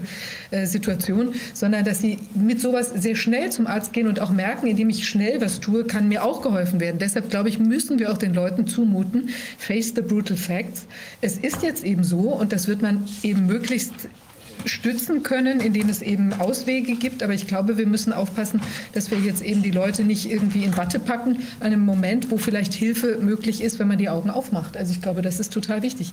Daran müssen wir, wir haben ja noch mal, wir wollen uns auch mit den psychischen Effekten, psychologischen äh, Aspekten da auch noch mal näher auseinandersetzen. Aber ich glaube, das sollten wir im Hinterkopf behalten, dass Aufklärung einfach Not tut. Aufklärung, Transparenz ist alles. Genau, wir müssen auch äh, daran denken, dass das, was wir nach vorne denken, ja Vermutungen sind. Wir haben keine Daten. Wir befürchten mit gutem Recht auch, dass das auf uns zukommt. Das heißt aber nicht, dass jeder, der sich hat impfen lassen, diese Folgen tragen muss. Bloß die, die dann Folgen erleben werden, die müssen offen und vertrauensvoll sich wieder an die deutsche Ärzteschaft wenden können.